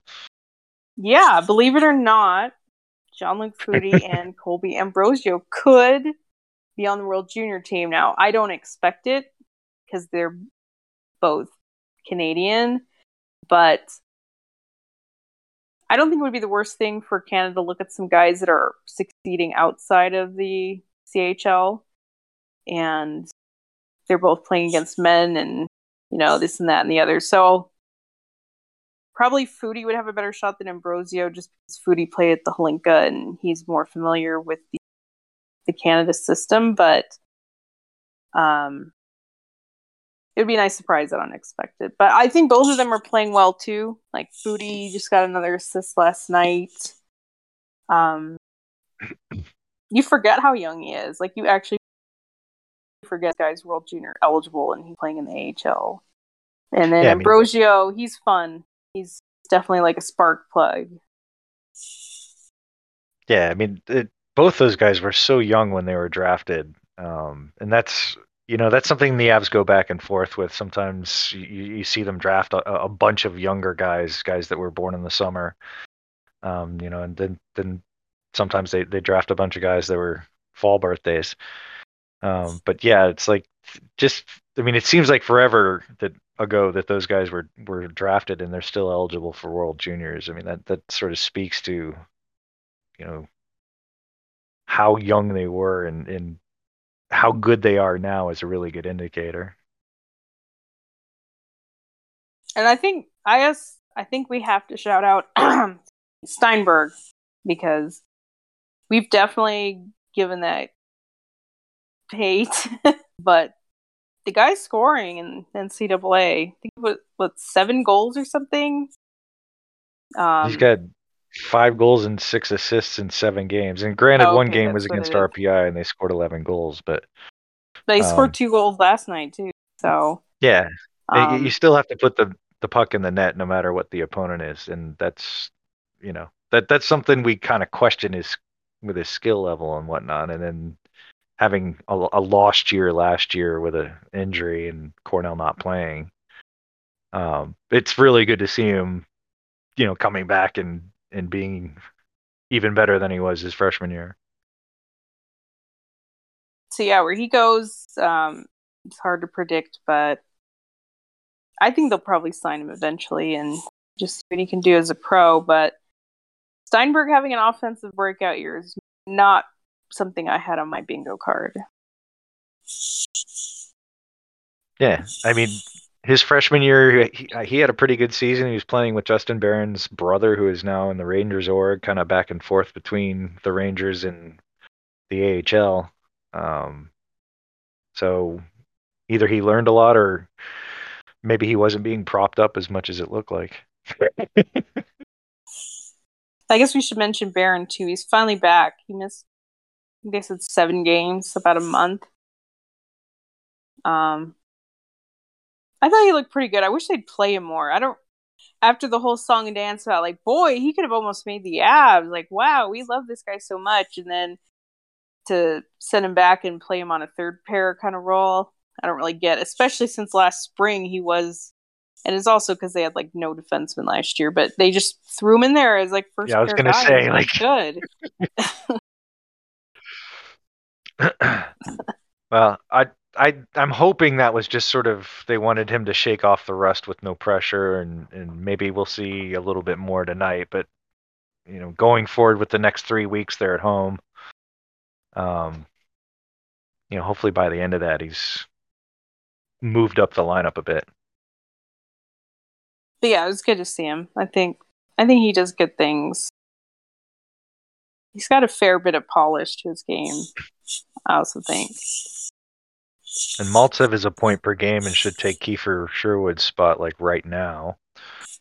Yeah, um, as I said on the last podcast, I I don't know what they're waiting for with him. It's kind of is what it is. So he's ready to come up whenever they need him to. Yeah. And I think Sampo, people are wondering how he looked. I think was the first game. Like I didn't think he was bad in the other ones, but this was the one where it was like he's he's playing like Sampo now. He's driving the net. He was more dangerous. He more drive the net. He drove right over the goalie's face. well, he did he did that more than once. There was one time in the third period he was blatantly tripped doing that. He was like so flabbergasted. He was just like, and they didn't call it.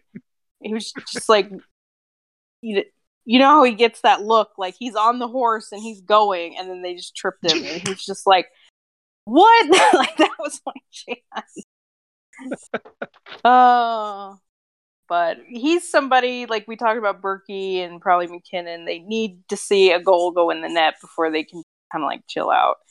Sampo is yeah. very much that guy. Like once he gets that goal, finally, he'll um I think to really start coming for him, but it definitely was not for lack of trying last night. So I, I think he looks like he's back on track. Now, I know there's a lot of people that don't like his game regardless. Like he's never going to be the smartest guy. He's never going to be the best defensive player. But what the Avs saw in him is somebody that can take the puck and take it to the net and create some chaos. He's definitely going to get back to that player for sure. Agreed.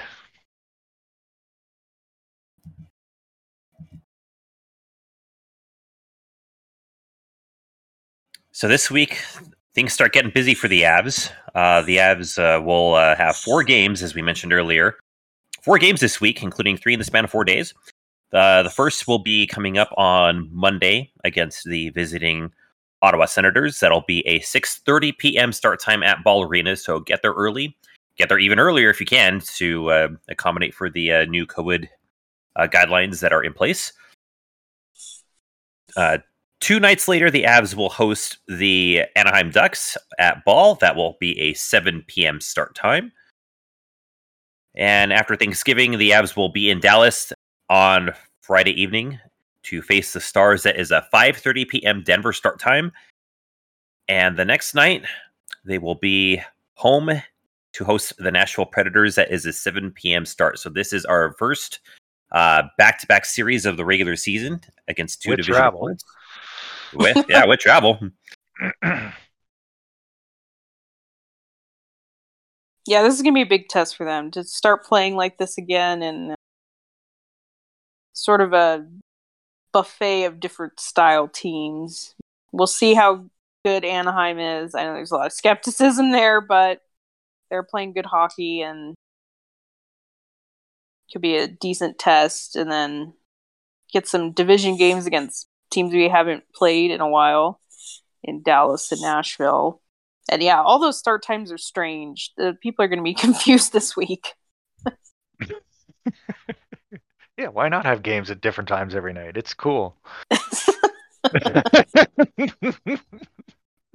so I guess I would just like to see some consistency. That the Avs kind of got back on track with their bad team week there, and but now they got to take care of business against Ottawa. Should be rusty, and then you got to start winning some division games too. Like you got to keep Dallas behind you, and you got to start moving up on Nashville. Yeah, they had a nice vacation in the Northwest, so this is this is what Yeah, back to reality. yeah.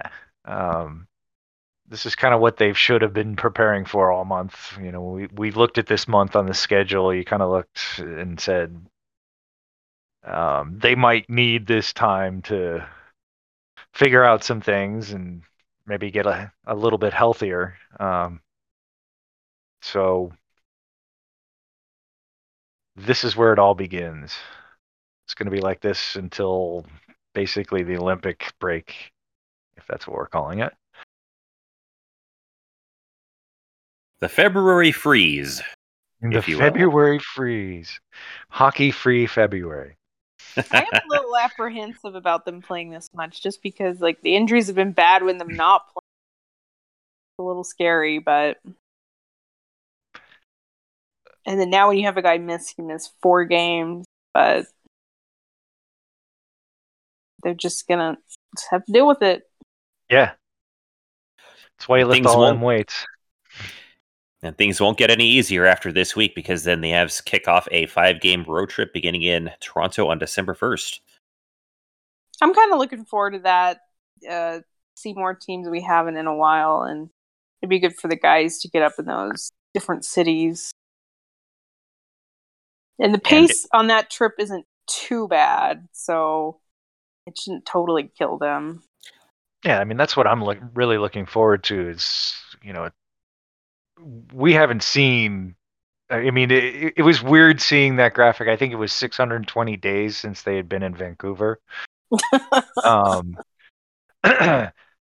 and it's you know it's going to be a lot of that when we talk about you know especially the Toronto and, and Montreal games and uh, you know I couldn't tell you the last time we played Ottawa, but um, you know and it's it's definitely super weird that we've got two division opponents that we haven't seen in over a year.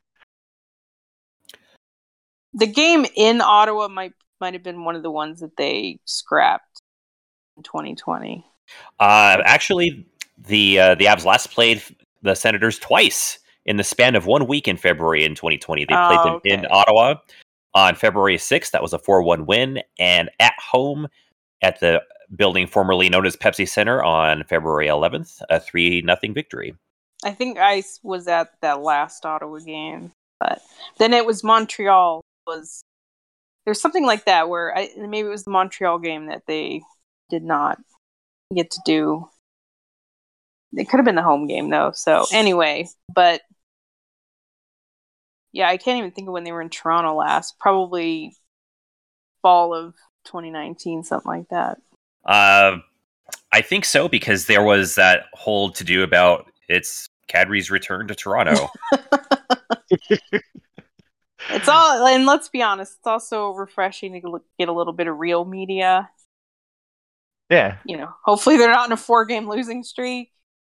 That is it, it, generally when the Avs make this trip to Toronto and Montreal, and you know suddenly the LeBruns and Elliotte Friedmans of the world wake up and say, "Hey, we should say something about the Avs, do a little digging or whatever," and you know you, you get some tidbits.